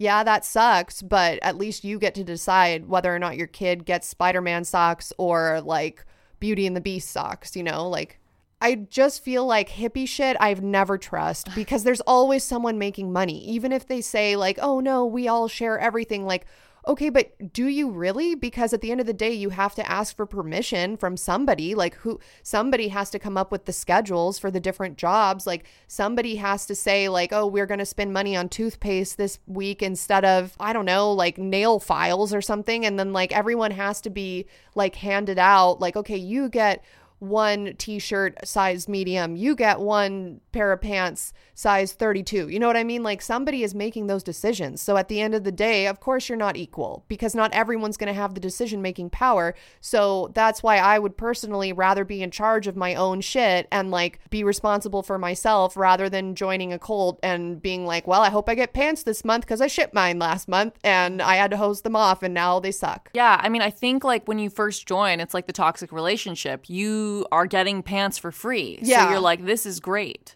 Right. But then as time goes on, you're like, okay, uh, kind of want another pair of pants. And they're like, no. yeah they're like no like- it's not necessary yeah And then you're like, oh, wait, I thought this was just like I get free pants, but it's not. freedom isn't free In 2020, a 48 year old named Christopher Walker was reported as missing from one of the 12 tribe communes. He was last seen packing a bag and going for a walk from which he never returned. Five days later, police found him camping in a cave. They asked why he left, and Christopher said he needed a break from the 12 tribes. Christopher's father said that his son is bipolar and struggles with homelessness. Christopher had started living with the 12 tribes about 18 months before his camping trip. Christopher's father only had to say about the 12 tribes that, quote, for one and a half years, I knew he was safe. He gained 30 pounds. It's my impression of the 12 tribes that they provide needed services given how the homeless are treated. They will feed anybody and they'll put them up, they'll give them something to do, end quote. He noted that his son was like an indentured servant and was pressured to stay psychologically, but not physically restrained in any way. Quote, he went in with nothing and he left with nothing. It's a great deal if you don't have anything. End quote. Yeah, I mean, again, it sounds like a lot of the people that would join these cults are similar to what we talked about in the Charles Manson episode, where it's like, you know, you're already a, a vulnerable person living on the fringes of society. Perhaps you're homeless, perhaps you're mentally ill, perhaps you're addicted to drugs. And so it seems really appealing like okay i'm going to go join this organization and everything's going to be taken care of. And then it just slowly devolves into like oh actually i have no agency over my life and no freedom and i have to do what these people say and i have to attend these worship services where perhaps like i'm being indoctrinated and brainwashed with like racist homophobic sexist propaganda. And if i want to leave like i can't because what are my other options? I guess i'll go live in a cave Okay, so there's this amazing article that I'm going to read to you that was written for the Denver Post by Shelly Bradbury, and it was published in March of 2022. In the article, child labor allegations are addressed, and she also brings up this really haunted parallel of things getting burned. burned Yeah, like fire. You're going to see. Okay Just- all right, just all right. let i'm me read. along for the ride Quote, an ex Boulder member who left the tribes in 2016 worked in a factory beginning when he was 13. His days started with a mandatory 6 a.m. gathering. Then he'd head to the factory until 5 p.m. He'd go to the evening gathering again at 6 p.m. and then back to work from 7:30 p.m. until 10 or 11 p.m. The 12 tribes eventually began referring to such work as apprenticeships. Quote, what they call apprenticeships is just working in the industry. We stopped school at 12 or 13, and that's pretty much everybody. End quote. John I. Post, a former member born into the group who left when he was 19, said he began working in the Colts bakeries and restaurants at age seven. Quote, school for the children wasn't a real priority. They encouraged all of the kids to go to work. That was the focus. End quote.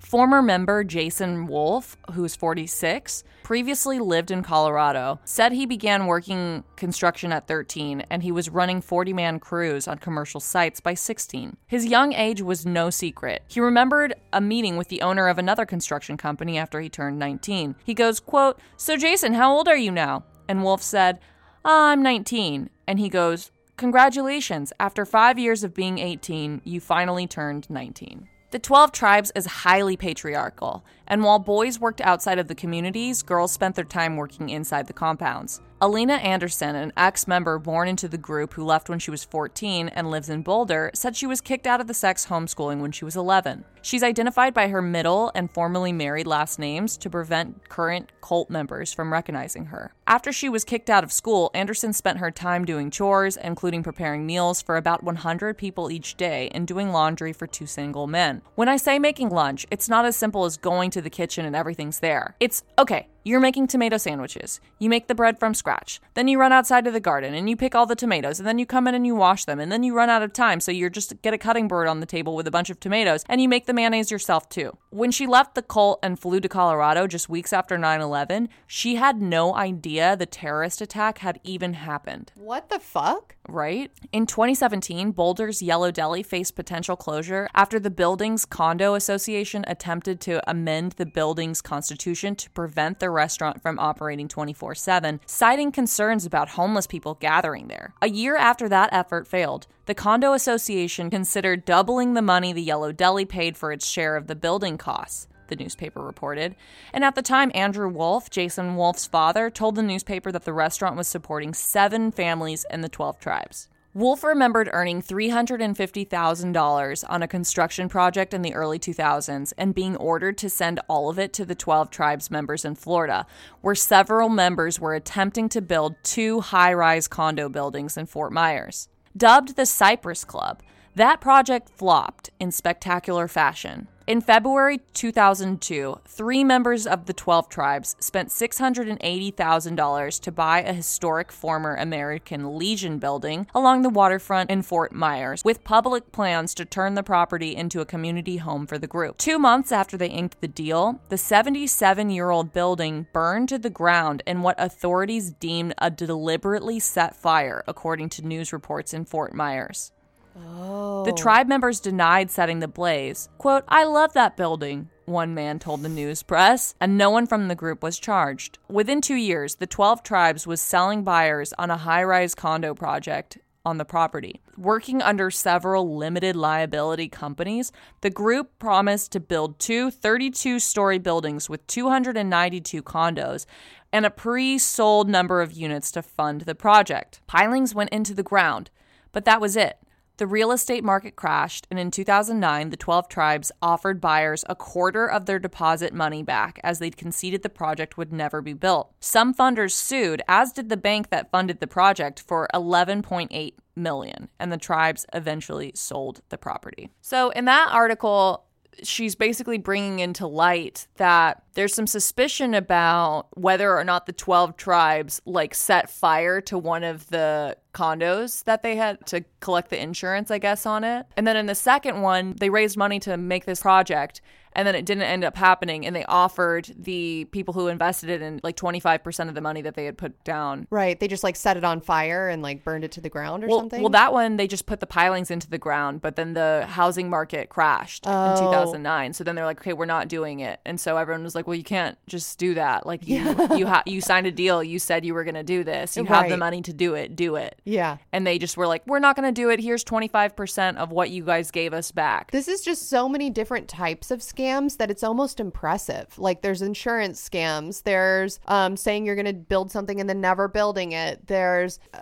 acquiring everyone's assets who's a member of this group. There's having like child labor in a factory. There's having women cutting tomatoes in their kitchens and like having 24 hour delis that don't make money. Like it's very interesting. I wonder if that's part of the reason why none of these people are in jail is because the government is like man, it would take so fucking long to do like forensic accounting of all of these different organizations and figure out where the money's actually coming from. So we're just not even going to bother because it's so convoluted and there's so many different scams running at the same time that like it would take years and years to even figure out. Yeah, I mean, that's what I think is like, I think that they can't really pin one person down. The organization is behind all of this, but it's not really because a lot of these LLCs are operated by individuals in the organization. Yeah, that's crazy. It is crazy. So, what's interesting is that fires seem to follow the 12 tribes. In fact, in December of 2021, at about 10:30 a.m., a grass fire near Boulder, Colorado, quickly grew into the most destructive fire in Colorado's history. The blaze of the Marshall Fire was traced back to a single neighborhood. The neighborhood in question has ties to the 12 tribes. The investigation into what or who set the blaze continues today. And that fire was the ignition for much of the current fascination with the 12 tribes in the Yellow Deli. Before that investigation of the Marshall Fire, not much was thought about the 12 tribes and their delis. However, today, curiosity is turning its head towards the practices behind the group and its businesses. Apparently, days before the Marshall Fire destroyed over 1,000 homes and burned 6,000 acres and killed up to two people, one man was killed and one woman went missing. A concerned passerby had called police to warn them of a fire at the location where the Marshall Fire began. Firefighters investigated the fire and they didn't extinguish it because it was a legal trash fire being burned in a dirt field. The fire was burning at the 12 tribes property. Oh shit. The man told the firefighters he saw fires like that all the time. The man that was burning things told the firefighters that he would be burning railroad ties for the next few hours, and he also had a front end loader and a water source established for the control That day that the man was burning the railroad ties, there were no fire bans and there was no wind warning. Six days later, the same person who reported the first fire noticed that there was a fire burning at the same spot. Apparently, fires were burnt regularly on the property, and neighbors attest to this fact and even note that fires appear to have been out of control lately. According to an article for the Denver Post, quote, the Boulder County Sheriff's Office initially refused to make public any records about its visits to the 12 Tribes compound in the past, but since reversed course.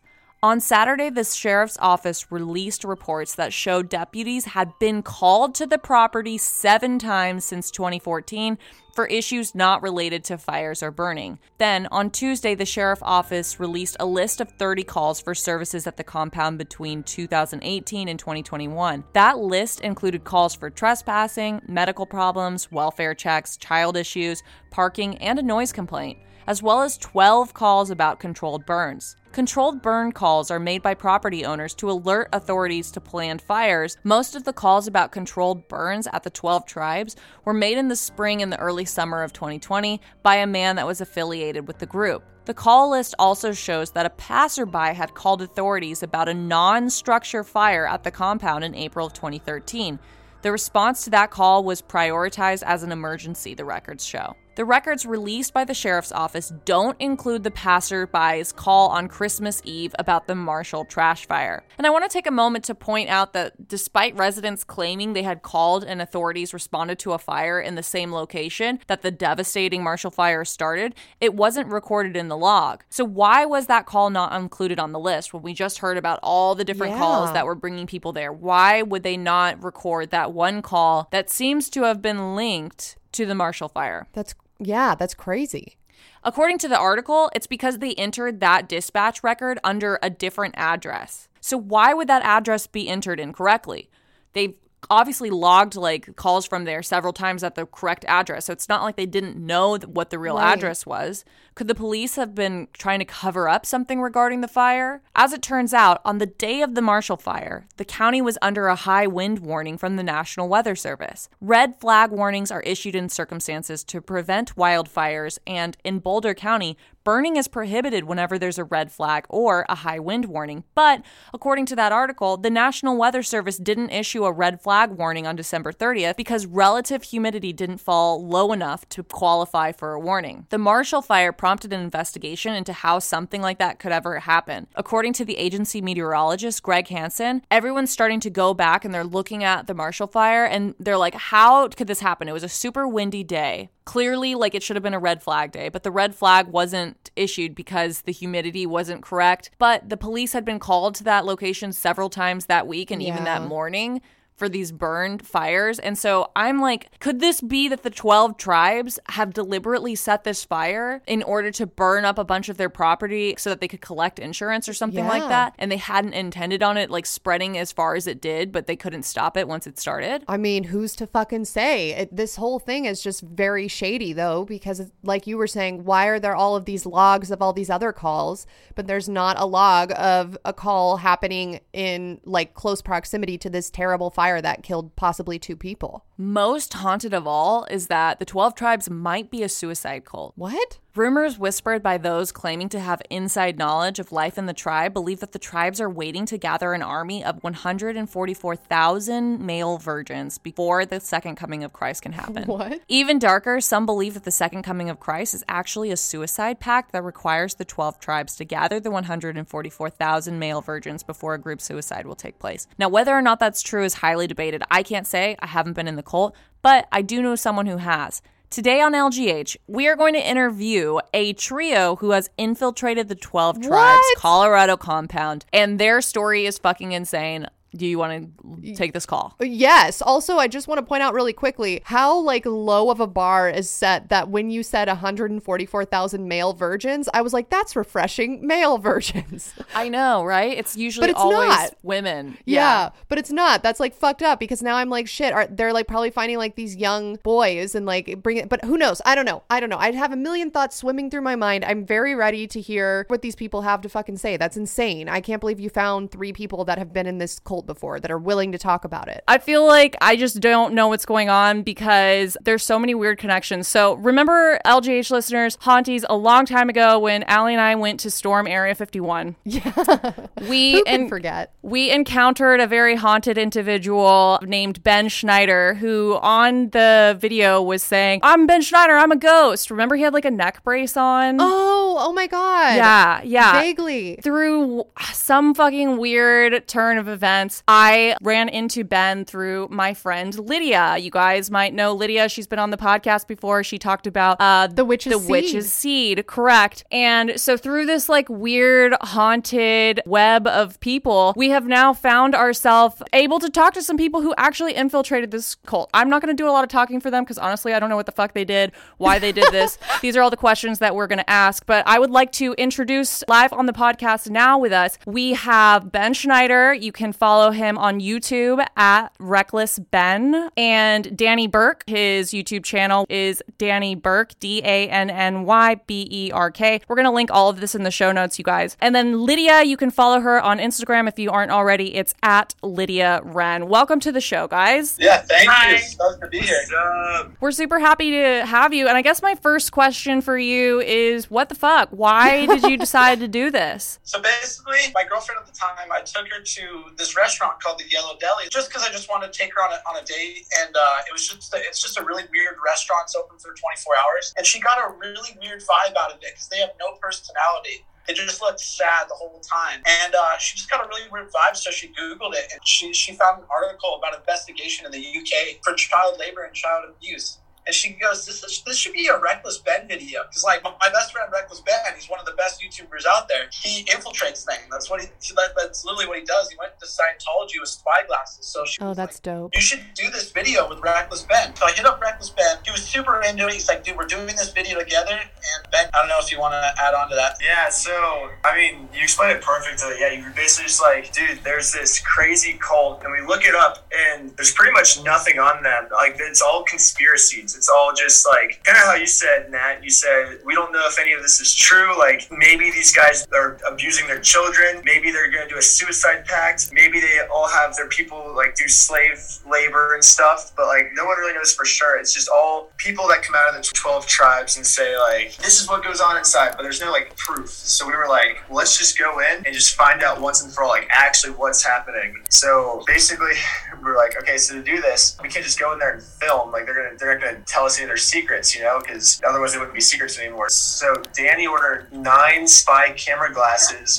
we got like five spy pens. There's a few other spy cameras that I don't want to come out and say right now, just because. Uh, Right, you don't want to ruin it for everyone. like, like we gotta keep our secrets a secret. But in so far, they've caught our spy glasses, they've caught our spy pens, and our spy watch. But the other spy cameras, we gotta keep a secret for now. We're still like undercover a bit, so that's why we don't want to release the other spy cameras. But basically, Ben went to the Yellow Deli with me, and they just started talking to us, and we acted like we were really, really wanted like understand what they believe in. And then we got invited to a wedding. And then in our episode one, it kind of shows of like how we got invited to their farm where they all live. They kept saying a lot of times during the wedding was like, So hold on, let me interrupt you. You infiltrated the cult, you got in, and there was a wedding happening between two members in the cult. Yeah, basically, our waiter was just like, "Yeah, like we're having a wedding." I think it was like the guy who like originally hosted us. He was like the host of the front. He's like, "I'm getting married," and like they just invited us, and we are like, "Yeah, we're down." Because I think what they do is they use their yellow deli almost as a recruitment device. So you go there, you have a good time. It's like really good food, but for cheap, and you're like, wow, I really like this place. And they say, okay, come join our cult. And then you're like more likely to join, you know, rather than just like. Yeah, they lure you in but we had to come up with fake backstories, obviously, because we wanted to go into this cult as virgins. Because, like, like you were saying in the beginning of this podcast about how they believe if they recruit 144,000 virgins, all the virgins will get sacrificed in Yeshua. That, like Yeshua is their Jesus, and they believe he'll come back if after the group suicide. So I went by Daniel, the surfer virgin, because I used to be a, like a semi-pro surfer, so I, I knew everything about surfing. They don't believe in sports, so I thought it'd be funny to kind of troll them in that way. And then Ben's just Ben Slackline, because Ben used to be a professional slackliner. Didn't ask for our last names at all, and we just like had to stay in character the whole time, and just it was it was honestly a lot of anxiety because you just had to be consistently lying the whole time. Do you think that they were ever catching on to you thinking, oh, these are just two YouTubers who are trying to like fuck with us? Not at all the glasses though? Well, they kept asking about our glasses, but they I don't think they ever even slightly suspected that we were YouTubers trying to mess with them. They kept asking about Danny's glasses, and every time he would say, "Oh, I have a lazy eye," I think they fully believed because they would come up to Danny afterwards and say, "I'm so sorry about your lazy eye." In my opinion, I think they wouldn't have told us the stuff that they told us in the later episodes if we didn't have their full trust. So, did you have full confirmation that they actually believe they're going to sacrifice these 144,000 virgins? Is that really a euphemism for suicide, or is that kind of like a flowery way of saying, like, oh, we're going to devote ourselves to God? Like, uh, because that's one of the things that people talk about when they talk about this is like, we don't know if that's actually something that they're teaching and that they're working towards. With the invention of the internet, that's never going to happen. Like, I remember for in Scientology, if you look at graphs, I haven't actually looked at a timeline of 12 tribes yet, but in Scientology at least, the graph of population of Scientology is going up and up. It's getting more popular each year. And then the invention of the internet comes out, and people find out what's really going on, and then it just plummets, you know. And so I'm assuming the same thing happened with 12 tribes. Like, now there's information out there, especially the series like we're just trying to put more information out there the more information that's out there, the less people that'll join. There's no way they're going to get 144,000 virgins. There's no way that they're going to recruit that many people. So first off, it's not going to happen. Is that something that they like outright said? Oh, we need 144,000 virgins to sacrifice because that's what I can't find. Like I've looked through the text. The guy told me he said he's like it's gonna be like he said we're going to be is uh, good as Yeshua, which is their like God they believe in, and he said it's going to be like 144,000 Yeshua's dying in the end, and we're all going to be connected by spirit. You know what I mean? So like we're going to be out of our bodies mm. and into spirit. But the part that's vague is whether or not they're going to be the ones killing themselves, or the, or whether they're going to all huddle in a circle and they're like, oh, we'll just wait for Jesus to kill us. You know, like that's the vague part. Like wow up to interpretation, I guess, whether that means they're all going to get like Kool Aid and they'll drink it and kill themselves, or whether they're going to. I mean, another possibility is they go just sit in the field and just wait for Jesus to kill them. Yeah, or another possibility could be like they believe that they're fighting, like it's supposed to be an army, right? So they believe that they're fighting for God and it's going to be in some sort of like crusade situation where they have to like fight people who are like not of their same beliefs or whatever. They believe that actually, I don't think they're going to want to have to do the fighting. Maybe it is. They but the way it was described to me is that the devil's actually going to come on Earth and kill every single other person that's not like oh wow food in the farm. It's kind of actually the reason that they farm all day every day, you know. And in my opinion, that's just like kind of the restaurant telling them like, hey, like we, we want like free labor and stuff but i want to ask you guys about your specific experiences working like what where where which business did you work at and tell me what a typical work day was like and uh, you know, like, did you have conversations with coworkers? Did it feel like you were just working a normal job, but you weren't getting paid, or like, what was it like? Ben and I, we had different roles because, like, so the spy glasses, they only record for an hour and 30 minutes. That's why I bought like nine of them. And then Ben had like six spy watches. And basically, like, how are we going to charge them? Because they don't believe in like technology like that or anything, or, or, or, or we're going to blow the cover. So I had to lie to them first and I just say that I was house sitting in Point Loma for a month, uh, watching this guy's dog and this little cat. But I was like, I can come back each day. I just I just can't spend the night. And I only said that so I can go home each night, upload all the footage to the hard drive, empty the memory card, and recharge all the spy gear for the next day. So Ben was living there with a spy watch, and Ben would like secretly charge these spy watches. So then I would come back every single day. Ben would say he's gonna go pray, go climb up the mountain. We strategize like what we're gonna do for the next day, and then like basically all day you work manual labor with no pay because if you're baptized, if you're a baptized disciple into this tribe, you have to give up everything, meaning your families, your money, anything you own. We have this on footage of them saying this. Anything you own, you were just dedicating your whole life to Yeshua. So, like, if you're working manual labor, it doesn't matter because you're doing this for Yeshua. We were farm based. To answer your question, we were farm based. So, like, part of the cult actually lives at the Yellow Deli, and because it's, it's open 24 hours, they Oh, live wow. at the restaurant. But we were farm based. So, like, we basically did manual labor all day, and then you worked at the Yellow Deli for twice a week. And Ben was doing more of the labor than me because, like, I was fake house sitting, you know, and going home each night and doing all that, uploading the footage and all that stuff. So, Ben, I don't want to. I, I, want you to take over now and kind of talk about your manual labor experience because it sucked for me, but Ben also worked more hours than me because I left. Yeah, I'll say this. It was pretty much nonstop work from the moment you wake up until you sleep, which, I mean, you get like a little break when they do their little like they have like a group meeting they call the menha where like you kind of just get to stand up in front of the community voice your opinions concerns about things. But besides that's an hour in the morning and an hour at night. And then you have about an hour for dinner. And besides that you're pretty much working from when you wake up until you sleep. And yeah, it was intense manual labor. So, like, there was one day, or actually a couple of days, where they just had me farming, just shoveling mulch and shoveling manure for 10 hours straight in a 100 degree heat. And I'm like literally dying. And on those days, I was actually like, honestly, like, wow, like, I'm ready to. Like, I don't think like, it's not going to be worth, like, how, however great the series turns out, I don't think it's going to be worth it because I can't do this much longer, which is crazy because they do that every day pretty much. Basically, we had to do this manual labor because the whole goal was to stay there as long as we can, and we wanted to gain their Yeah. trust. Mm-hmm. If we gain so their trust, they're gonna release all their secrets to us about like what they believe in because they feel like we want to be baptized and Yeah, because they're like, no normal person would spend 10 hours shoveling mulch. Okay, this guy's worthy of us to learn the secrets. That's why we did it at the end of the day. But it was hard. And then you have to wear long sleeves and long pants. And it's a hundred, like, 100 degrees with the sun beating on you. Like, it was just the worst thing ever. I mean, sometimes it would get easy. Like, he'd be like, oh, go and pick tomatoes or go and pick, like, cabbages or something. Like, that was more the easy work or, like, herding the lambs. That was fun. But then also, you said, uh, do we, like, talk and stuff? So sometimes we were able to, like, bring up conversation stuff. But most of the conversation happened during dinner and during like the menhas and like during the praying sessions.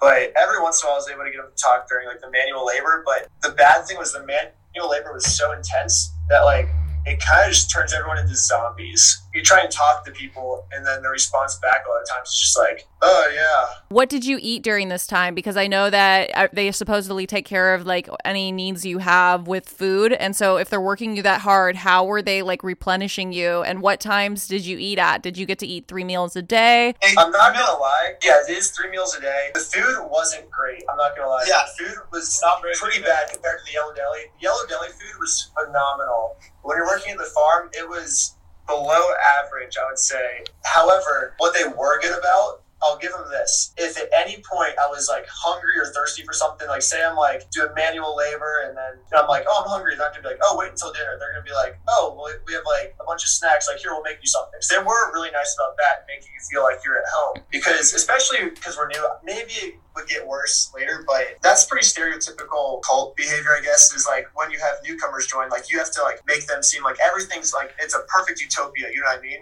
If we requested anything, especially the first week I was there, if we requested anything, like they did anything to meet our needs, you know what I mean? Because they wanted to make it seem like this is your new home, this is where you belong. And then, like, I guess I could see on week two, it, like a lot of the like friendliness started to go downhill a lot. I mean, but even then, during the second week, like, and even to a full member, like, if they were hungry, they could always go out and just like eat something. they use chopsticks. They, I've never Yeah. seen a full everything you eat chopsticks. Yeah, as you guys are talking, I have a lot of questions that are popping up. The first thing that I wanted to ask is what do you mean when you say they don't believe in sports? Is it like similar to Christian science where they just don't believe in like anything that could be interpreted as like an intervention upon God? Or is there some other ideology? What this cult fundamentally believes in is the Bible. They think that your whole life has to be dedicated to God. That's what it says in the Bible. It's that like if you're doing anything that's not following the Bible, then it's technically a sin. So sports, for example, is not mentioned in the Bible. So that's a sin. They think that sports is a big thing that can like consume people's lives. Like especially in today's world, there's so many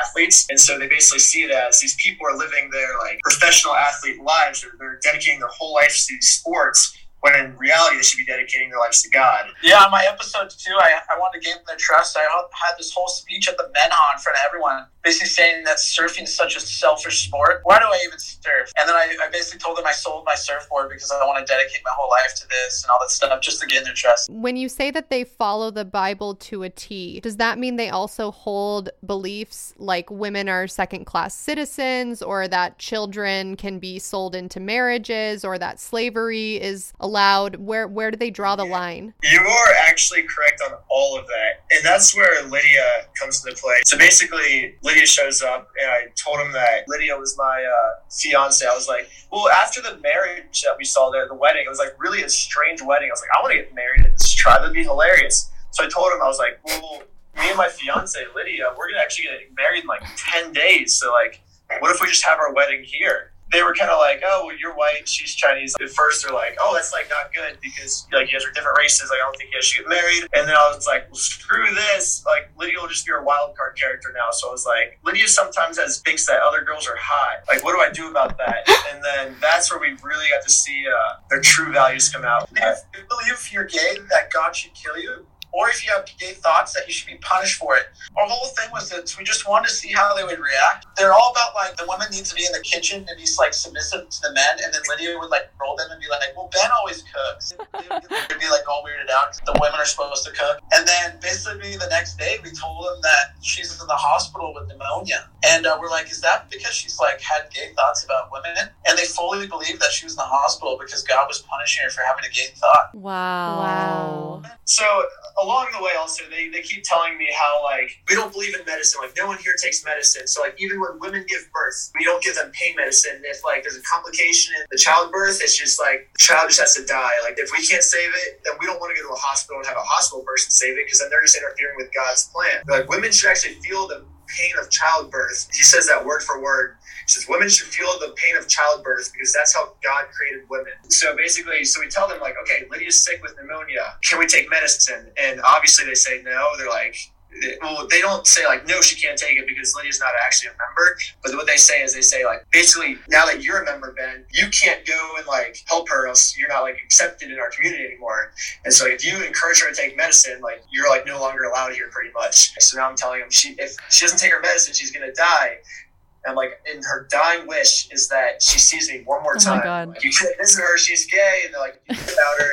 And that's how we end the third episode. It's kind of that cliffhanger. And they basically even still tell me, they're like, you just have to let her die. Like, you can't go see her. Like, you belong here now, pretty much. That is crazy to me. You know, it's like silly, like we laugh about it now, but it's really sad to think about people who are actually indoctrinated into this. You know, maybe their parents are in it, they've grown up in it, maybe they, you know, didn't have any other forces in their lives. This was the only way that they were going to be able to survive is to be in this cult and be taken care of essentially by these people and to think that like their health would literally be at risk with these people. You know, it's it's sad to think of someone who's like actually dying uh, or their child's actually dying and they have to choose between the cult that is like supporting them that they have been brainwashed by and like seeing their child. I mean, like from the outside, it's easy. We would be like, fuck the cult, go see your kid. But it's sad to think that some of these people probably don't. What I noticed is that so um, when I went there, they literally made me work in the kitchen, and then they were teaching me all of these things about like cooking, right? Because I told them I didn't know how to cook, and they were like super shook, and they were like, "Oh, like does your mom cook?" And I was like, "No, my dad cooks," and they were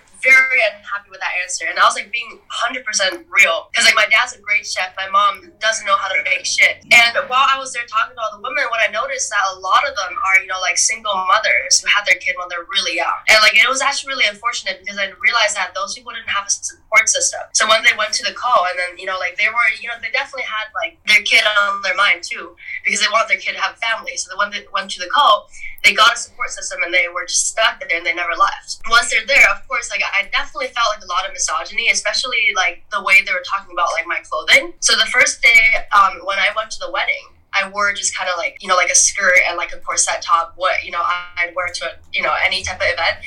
Um, and of course somebody came and was like, "Hey, do you mind putting on this longer skirt?" So the next time when I went back as like Ben's fake fiance, I deliberately wore probably the most conservative outfit I have. It like it was a white dress that went down to my fucking ankles, uh, short sleeve because it was hot, and I wore boots. Yeah. And still, they complained about my outfit. They complained to Ben, and they were saying that like, "Oh, you should tell Lydia to dress better. They wouldn't even tell you. Same thing. They went to Ben and said, "You need to tell your woman to put on more clothes because that is distracting." Wow. Uh, Did they describe Yahshua as a physical being like Jesus when he came down to earth, or is he more of a concept and omniscient like God? Uh, they basically just said it's the Jesus the Bible talks about, but they think the Bible got it wrong. That his name's not actually Jesus, it's actually Yeshua, or the translators translated it wrong. Yeshua is actually just Jesus in Hebrew. I looked it up, and apparently professional translators have actually proven that Yeshua is the wrong translation. I think Yahweh might be more of a correct translation, but they believe in Yeshua. I think they like made it up why. He told me why, and the reasoning was so strange. But he like it, it just sounds made up in my opinion, which is what most translators say also. Um, my second question is what was the of the members on the farm and the deli? I would say it's 97% white people. It's actually almost every other comment now I'm getting on my video is you claim that this cult hates black people. But there's a black guy sitting right there. How can that be possible? This is proof that you're wrong and the cult is right.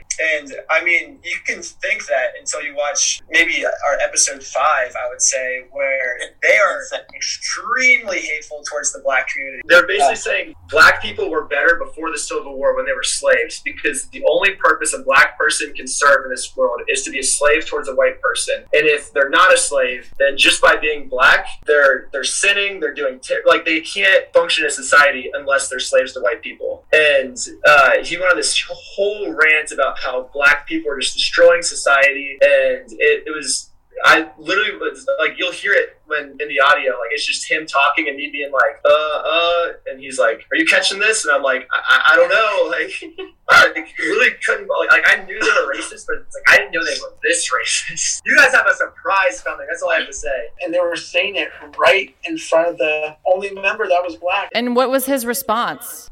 You're just kind of annoyed. They really don't believe in interracial marriage. They like told them multiple times without ever really knowing me. It's like, oh yeah, like Lydia won't be good for you. Like, shit, you guys shouldn't get married just because like you know I'm Chinese and he's white. And then when I was there, there's like you know a lot of people asking me like, what are you? Like, what are you? And I have to be like, what do you mean? And then eventually I understand they're trying to ask like what my ethnicity was. And then there's this one guy who was like, oh, like what are you? And I was like, oh, well, I'm Chinese. And he was like, nice. When you're in the kitchen, are you gonna make us some sushi? People would ask like me weird questions about China when I was there too. Like they were talking about like um, you know just a lot of generic stuff. Where it's like they're like oh like one child policy, and they're like do they still have small feet there? You know like all of these things that I think like a normal like um, progressive person in California would never bring up in front of me. You know. I have a question in regards to child abuse. They are supposedly like whip their children with the balloon sticks and like read rods. They, you know, talk about corporal punishment. So I was wondering if you guys had witnessed any of that or did they try to kind of keep that behind closed doors? 100% happens. We know exactly when they're doing it. And I'll just say, one of our last days, Ben told me to follow them, and it was the scariest thing. And that's all, that's all I gotta say. You gotta wait for that episode. But I, I followed uh, a mom and her kid because I knew and we know exactly when they're going to get beat. Like we know, and they beat Yeah. him for the wrong reasons. We saw this three-year-old get taken to the back because he had his hands in his mouth. Hmm. Boom, taken to the back. It's so Uh, sad. Little kid was biting his fingernails. I fucking hate that. Well, so I just wanted to say thank you guys very much for coming on the show. You guys have provided a lot of insight into this crazy cult, uh, the 12 tribes. And I think that this is going to help a lot of people to understand how we can uh, go about uh, refusing to support this organization, which is clearly hurtful. If you guys want to see what happens more in depth, uh, you guys have to go to the YouTube channels of Danny Berk and Reckless Ben and follow Lydia on Instagram. We'll have all of their information linked down in the show notes below. And you guys do us a huge favor here on LGH and just go ahead and leave a comment there on their content, spam them a little bit, help them with their algorithm, be like, let's get haunted sent me. You guys are fucking crazy. Ask them your questions. I'm sure they'll respond. Because I know I have a lot more questions like, why the fuck would you do this? And like, you know, just personal questions about what was it like w- more specific about that. But we don't want to spoil your guys' episode. I know there's not like a whole lot you guys can talk about. So, everyone listening to this, go give some love, click on those links we sent, and help blow this up because I think that people need to understand how harmful this cult is. They're operating out there legally under this 501d. The government is essentially like on a wobble right now. They're not sure if they need to su- shut them down because there's reports of child abuse, um, or they're not sure if they like deserve the First Amendment to be able to practice their religion uh, as they please. And that's kind of the question here is like, at what point do we step in and say, okay, you can't be that free, you know? Right. Freedom isn't that free, right? I did see Lydia raise her finger. I don't know, Lydia, if you had a an additional comment. So when we first get to the wedding, right, as soon as I get out of the car, you know me, like I love animals. So I see Oh, this yeah. goat from far away. It was a weird looking goat. It was huge, and it was just standing there. You know, while Ben and Danny were like talking to people, I ran up to the goat. I was like looking at it, and when I first got there, it was literally standing completely still, staring at me. I was like, "What the fuck is wrong with this goat?" I was like, "Oh my god, it's a skinwalker." The goat literally did not behave like an animal. You know, like I worked with a lot of animals. Like I've been around animals. That goat did not behave normal. So I was like, "Ooh, that is really creepy." We're at a cult and they have a skinwalker goat. It was massive and ugly as fuck. So I ran to like, you know, like Ben and Danny. I was like. I was like, guys, guys, come look at this goat. It's a fucking skinwalker. Come look at this goat. And of course, them being atheist motherfuckers were like, oh, like, what? No, it's just a goat. So I was like, guys, come look, come look at it. So everybody walks over to the goat. And as soon as the men get to the goat, the goat starts being weird as fuck. The are going like, "Nah, nah, nah, nah, nah, nah, nah, nah, nah, nah." Started doing this weird thing with their mouth and started coming towards us, started squirting this weird liquid onto us. Tribe member runs down over to us and says, Do not touch the goat. And I said, Why can't I touch the goat? He was like, For courtesy. I was like, What do you mean for courtesy? And then I was like, the goat like um got really excited. It was like you know screaming at us, and also he like peed on us. The guy was like, "That is not pee. That is semen." And I was like, "Whoa!" The goat came on my leg. He was like, "Yes, fucking is all this goat is good for, nothing else." And let's leave the goat. I was like, that is weird. This goat literally just comes when people are near it. And then I was telling them, I was like, guys, this is so weird. This goat just like comes on command. And we all thought it was funny. We're like, haha, that's hilarious. But later that night, when Ben was doing research, one of the things he found was that the cult also has a problem with bestiality.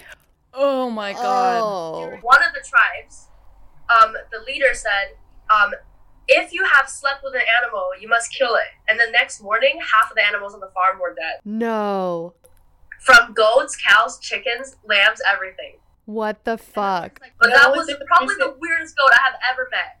It was It really was weird. weird. The only thing is we didn't we didn't focus on that, so we don't really know anything else about the goat. But like, if you pet that goat, like just on its head, it starts getting really, really hard and just gets a massive boner and just starts coming, like, like on command. But also, we don't know the facts about it because the actual just cold itself, not the goat. I'm gonna need you to gather the facts. I Yeah. need to know all the facts about the goat that is a skinwalker that comes on command. Then let's put a spy camera where the goat lives. Yes. Oh my god, God, no! It's gonna be so illegal once we have bestiality on camera. You know what I mean? Like that's on us. No, that's not on you. That's, not on you, on that's you. you guys exposing them. Yeah. Send these fuckers to jail for a long ass time. They Yeah. abuse children and animals. they're, they really like. It's kind of hard to believe because they're just so virgin at this cult. They're like so virgin and like Because they're so virgin and so horny. That's why the they fuck the goat. That's true, but we don't have the facts on that. But it did come on command. It did come on command. So allegedly, Me, when I was there alone, the goat did nothing. And as soon as the boy started coming over, the goat started coming. Right, because it's used to men. Like a week later, Ben petted it, and like some weird stuff just come out of its penis as well. So it's like it's weird. You guys, that is outrageous. That is craziness. But I think uh, that could be maybe uh, the next part of your documentary because that would be proof of an actual illegal crime that could maybe get them taken down. Yeah. I don't think there's anybody out there who is like pro bestiality. No. Like there might be some people who are like, "Oh, spanking your kids, that's fine." I don't think the cult is pro bestiality. Otherwise, the cult leader wouldn't have said you have to kill every animal you slept with. I think they just do it because they're just so horny all the time, and they have no way to get their horniness out. Like this cult doesn't allow any way for them to get their horniness out. Okay, well, they don't have to fuck a goat. They could actually masturbate. didn't jerk off for three whole weeks just because like people there are so conservative. Everything they do is like so virgin that he like couldn't get horny for three entire weeks. But also, this cult, you're not allowed to have chocolate. Like, chocolate is not allowed there because they believe it makes you horny. So, like, when they had ice cream, like, at night after dinner, there'd be no chocolate at all. Like, chocolate is so, is, that is so, if, like, Ben and I brought chocolate to the cold. They they think chocolate was created by the devil. Yeah, thanks guys so much for coming on the pod. Uh my closing thoughts about this conversation are is it a skinwalker that's getting that's getting That's fucked? just coming. yeah, that's just like, oh, this is the perfect tribe for me to get fucked at, so I'm just gonna take the shape of a goat and that way I'll get fucked. Or is it just a, a goat that's being sexually abused by these people? I mean, either way, it's fucked up. But I think the most fucked up is knowing that absolutely 100% without a doubt, these animals that are being slaughtered are being used in their restaurants to feed people. And so we might be eating, if you eat, choose to support this, these places, you might be eating animals that have been sexually abused by fucking weird cultists. So if you're still like at the end of this episode, you know what? That's fucking weird, but you know, look, I don't agree with Chick-fil-A and I still eat that cuz it's fucking delicious. Then you're fucking wrong because at Chick-fil-A they're not fucking the chickens that you're eating. That's all I have to say about that. All right. Well, thank you guys so much. I knew that would be Nat's favorite part. Well, look, I think our takeaway is regardless of whether or not they're having sex with animals, I think we can say that there's a weird relationship there with animals. Um, just the fact that they said that if you have sex with an animal, you have to kill it. I mean, that to me opens up a little window of like, well, you could have sex with an animal, you just have to kill it, right? Like a normal person would be like, no, you never have sex with an animal. Like, we, even if you were going to kill it, right? So that little comment alone is like, Well, you don't like they don't make laws if people aren't breaking them, right? Like they say, "Oh, stop at a stop sign" because people like just fucking blow through intersections, right? So they had to make a law. Um, they say like, "Oh, if you murder someone, you go to jail" because people fucking murder people. Like you don't say, "Oh, you can't spin around backwards and walk up a hill and like get in a hot air balloon and vomit on people" because that doesn't happen. Like you only like make laws or like make decrees for shit that happens. Very true. Well, thank you guys so much. I'm going to stop the recording now, but we just want to encourage our audience to definitely check out all of the YouTube channels and social medias that are linked in the description below. Wow, that was crazy, Natalia. I know. I can't believe they did that. It like it would be Lydia though. I feel like Lydia would somehow find her way into that situation with no fear. You guys may remember her, like we said, from the Witch's Seed episode that we did, where she talked about um, like some crazy shit that happened with her mom while um, Lydia was a little baby fetus inside her mom. So you can go back and listen to that episode if you'd like to hear more crazy shit that's happened in her life. But it's both simultaneously shocking to me and also like, of course, it would be her. Yeah. I mean, Ben is just as wild, though. Like, I don't know. They're like chaos magnets. Like, I thought I was a chaos magnet, and I was like, God, why do I have to like sleep in my garage and like on Right. the floor like multiple times, you know? Yeah, yeah. But This- I feel like that's like a regular occurrence for them. Yeah, I can't decide like where they would fall on the chaos to good spectrum. Like, is it chaotic good because they're helping expose this cult, or is mm. it chaotic neutral because it's just like, well, this will be a fun thing to do? Like, I feel like they would be the people in the chaotic good group where everyone was like, do they belong here? Yeah, You know?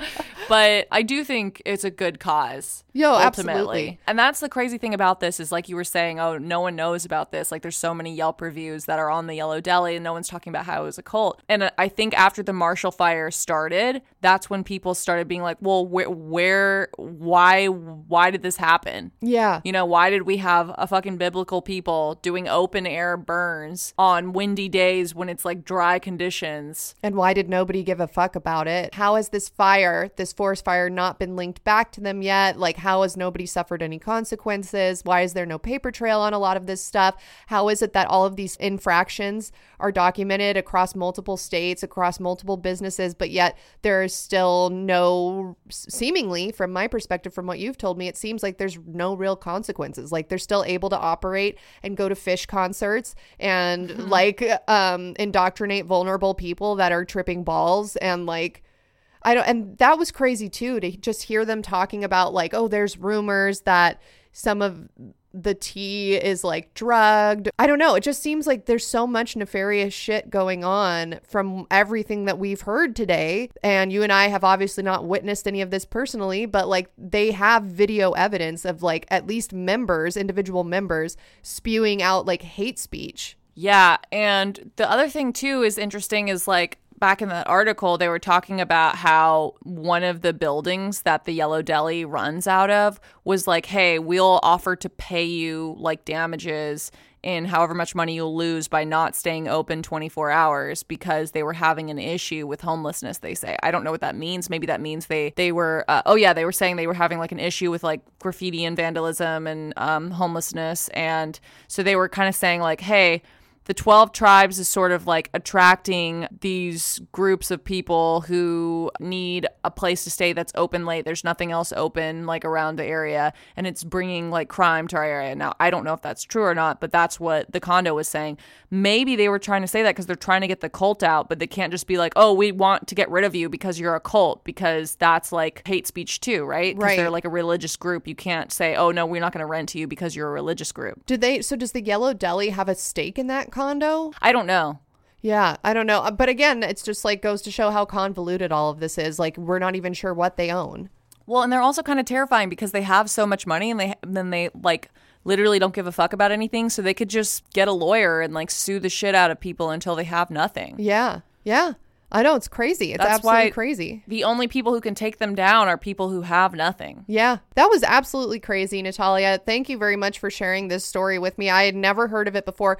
Well, I will say, like, I had, it's crazy to me because, like, my friend Alyssa, who used to live in Los Feliz, who came on our show to talk about um, the Los Feliz murder mansion back at Christmas of last year, she had mentioned to me before, like, hey, there's someone living in my neighborhood that, like, is part of the Yellow Deli cult. Have you ever heard of Yellow Deli? And I I just assumed it was like a restaurant in Los Feliz. And I was like, "Oh, that's weird. Like, no, I've never heard of that." But I didn't even know what she was talking about. And now hearing the full context, I'm like, there's absolutely like weird shit going on because how could someone afford to live in this really affluent neighborhood in Los Feliz and be a part of this organization that is like, no, no, no, it's all for the greater good. We pool our money and pool our assets and like we help each other out and like anyone who's downtrodden will like give you a place to live and clothes and pants and shit. But then it's like, okay, but also she had a neighbor that was like affiliated with this organization. And so I had texted her as you were telling me, um, as like I was listening to this interview that we just had with Lydia and Ben and Danny. And I texted her and I was like, hey, am I remembering correctly that you like knew like had a neighbor affiliated with the yellow deli cult? Like isn't this what you were telling me about like years ago? And she was like oh yeah like allegedly one of her neighbors was like oh yeah i'm i'm i like run the yellow deli. And she was like yeah that that's true. Like that's a rumor that i had heard that i had shared with you. And i was like okay, that's fucking crazy because I'm learning about this right now. I'm literally listening to some people who allegedly infiltrated the Yellow Deli cult. Like, this is just crazy. Like, the, and she's like, oh my God, I can't wait to listen to this episode when it comes out. Like, tell me when it airs. But legit, she had a neighbor that said that he was like, I, in some capacity, like running it or part of it. And it's like he was living in like a $3 million home. I mean, I wish I knew more about this cult. Like, as we've learned on this episode, that's why it's hard to do a good episode on this. It's hard to find information about them because they're so secretive, probably because they know what they believe in will not fly with modern day. Yeah. You know? Yeah. So, like, we have to bring these allegations to light. Like, child abuse, racism, homophobia. These are things that can manifest into violence. exploitation of people with mental illness or people that are homeless or people down on their luck like exploitation i'm sorry like look many of us i'm sure who listen to this podcast have been at a music festival high out of their mind like i can't imagine how scary it would be to be high out of your mind, see a bus. You're like, oh, that's fun. Like, it'll be warm. They're going to give me food. It's like, they're going to, like, it's a trip sitter, right? Like, and then you get on that bus and all of a sudden you just like fucking disappear and your friends can't find you. And then four months later, you surface at the Yellow Deli farm. Okay, I have a confession to make. You do it. When I started researching this episode, I realized that I've eaten at one of these places. When I was traveling abroad, I can't remember, I think it was like in Europe somewhere. I was young, I was probably like 21. I was backpacking. We were staying at hostels that were like, we stayed at one hostel in Prague that was $7 that night. So, like, I don't know if you've ever stayed in a shitty hostel. It's like bunk beds and everyone shares the bathroom and it's disgusting. Right. And, it's there's not- like shit on the walls. and- Exactly. yeah. And it's like there's like bed bugs and stuff. So we went and we ate at one of these places that was in this like shitty hostel area that all of the backpackers would go eat at. And I remember someone saying to me like this place is run by a cult. And I was like, "What do you mean?" And they were like, "Look at the people." And I was looking at the people who were working there, and they they were wearing like bonnets on their head. It wasn't Uh-huh. even bonnet; it was like a handkerchief tied.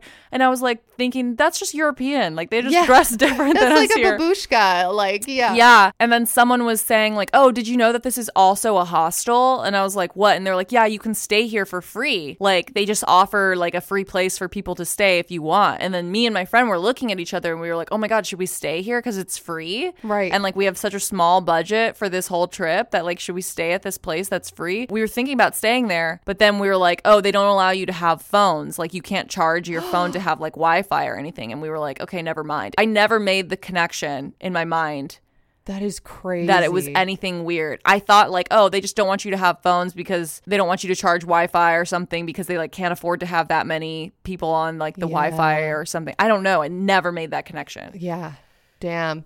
Let this be a lesson that nothing in life is ever truly free, folks. Sometimes you pay for it with your soul. Wow. Wow. Well, very scary, um, very terrifying. Obviously, we don't want to get sued, so this is all alleged, and perhaps it's fictional, and perhaps it's for entertainment purposes only. But you can be the judge of what you think of this episode because we definitely encourage people to go check out these undercover vlogs that these people we interviewed were talking about. I'm sure they will be linked in the show notes, and you can you can be the judge. Who are we to say much of anything? Right. We already have Subject X coming after us. Now Yeah. we're about to have fucking sandwich people. Fuck. I'm telling you, I will never look at a sub sandwich the same way ever again. And I, I just can't, but man, it's so crazy to me that literally, guys, Google Yellow Deli and look at all of, there's like 2,000 five star reviews. And I can't find a single review, at least from the two seconds I was scrolling through Google reviews. Like, I could not find a single review that was like, hey guys, this might be a cult.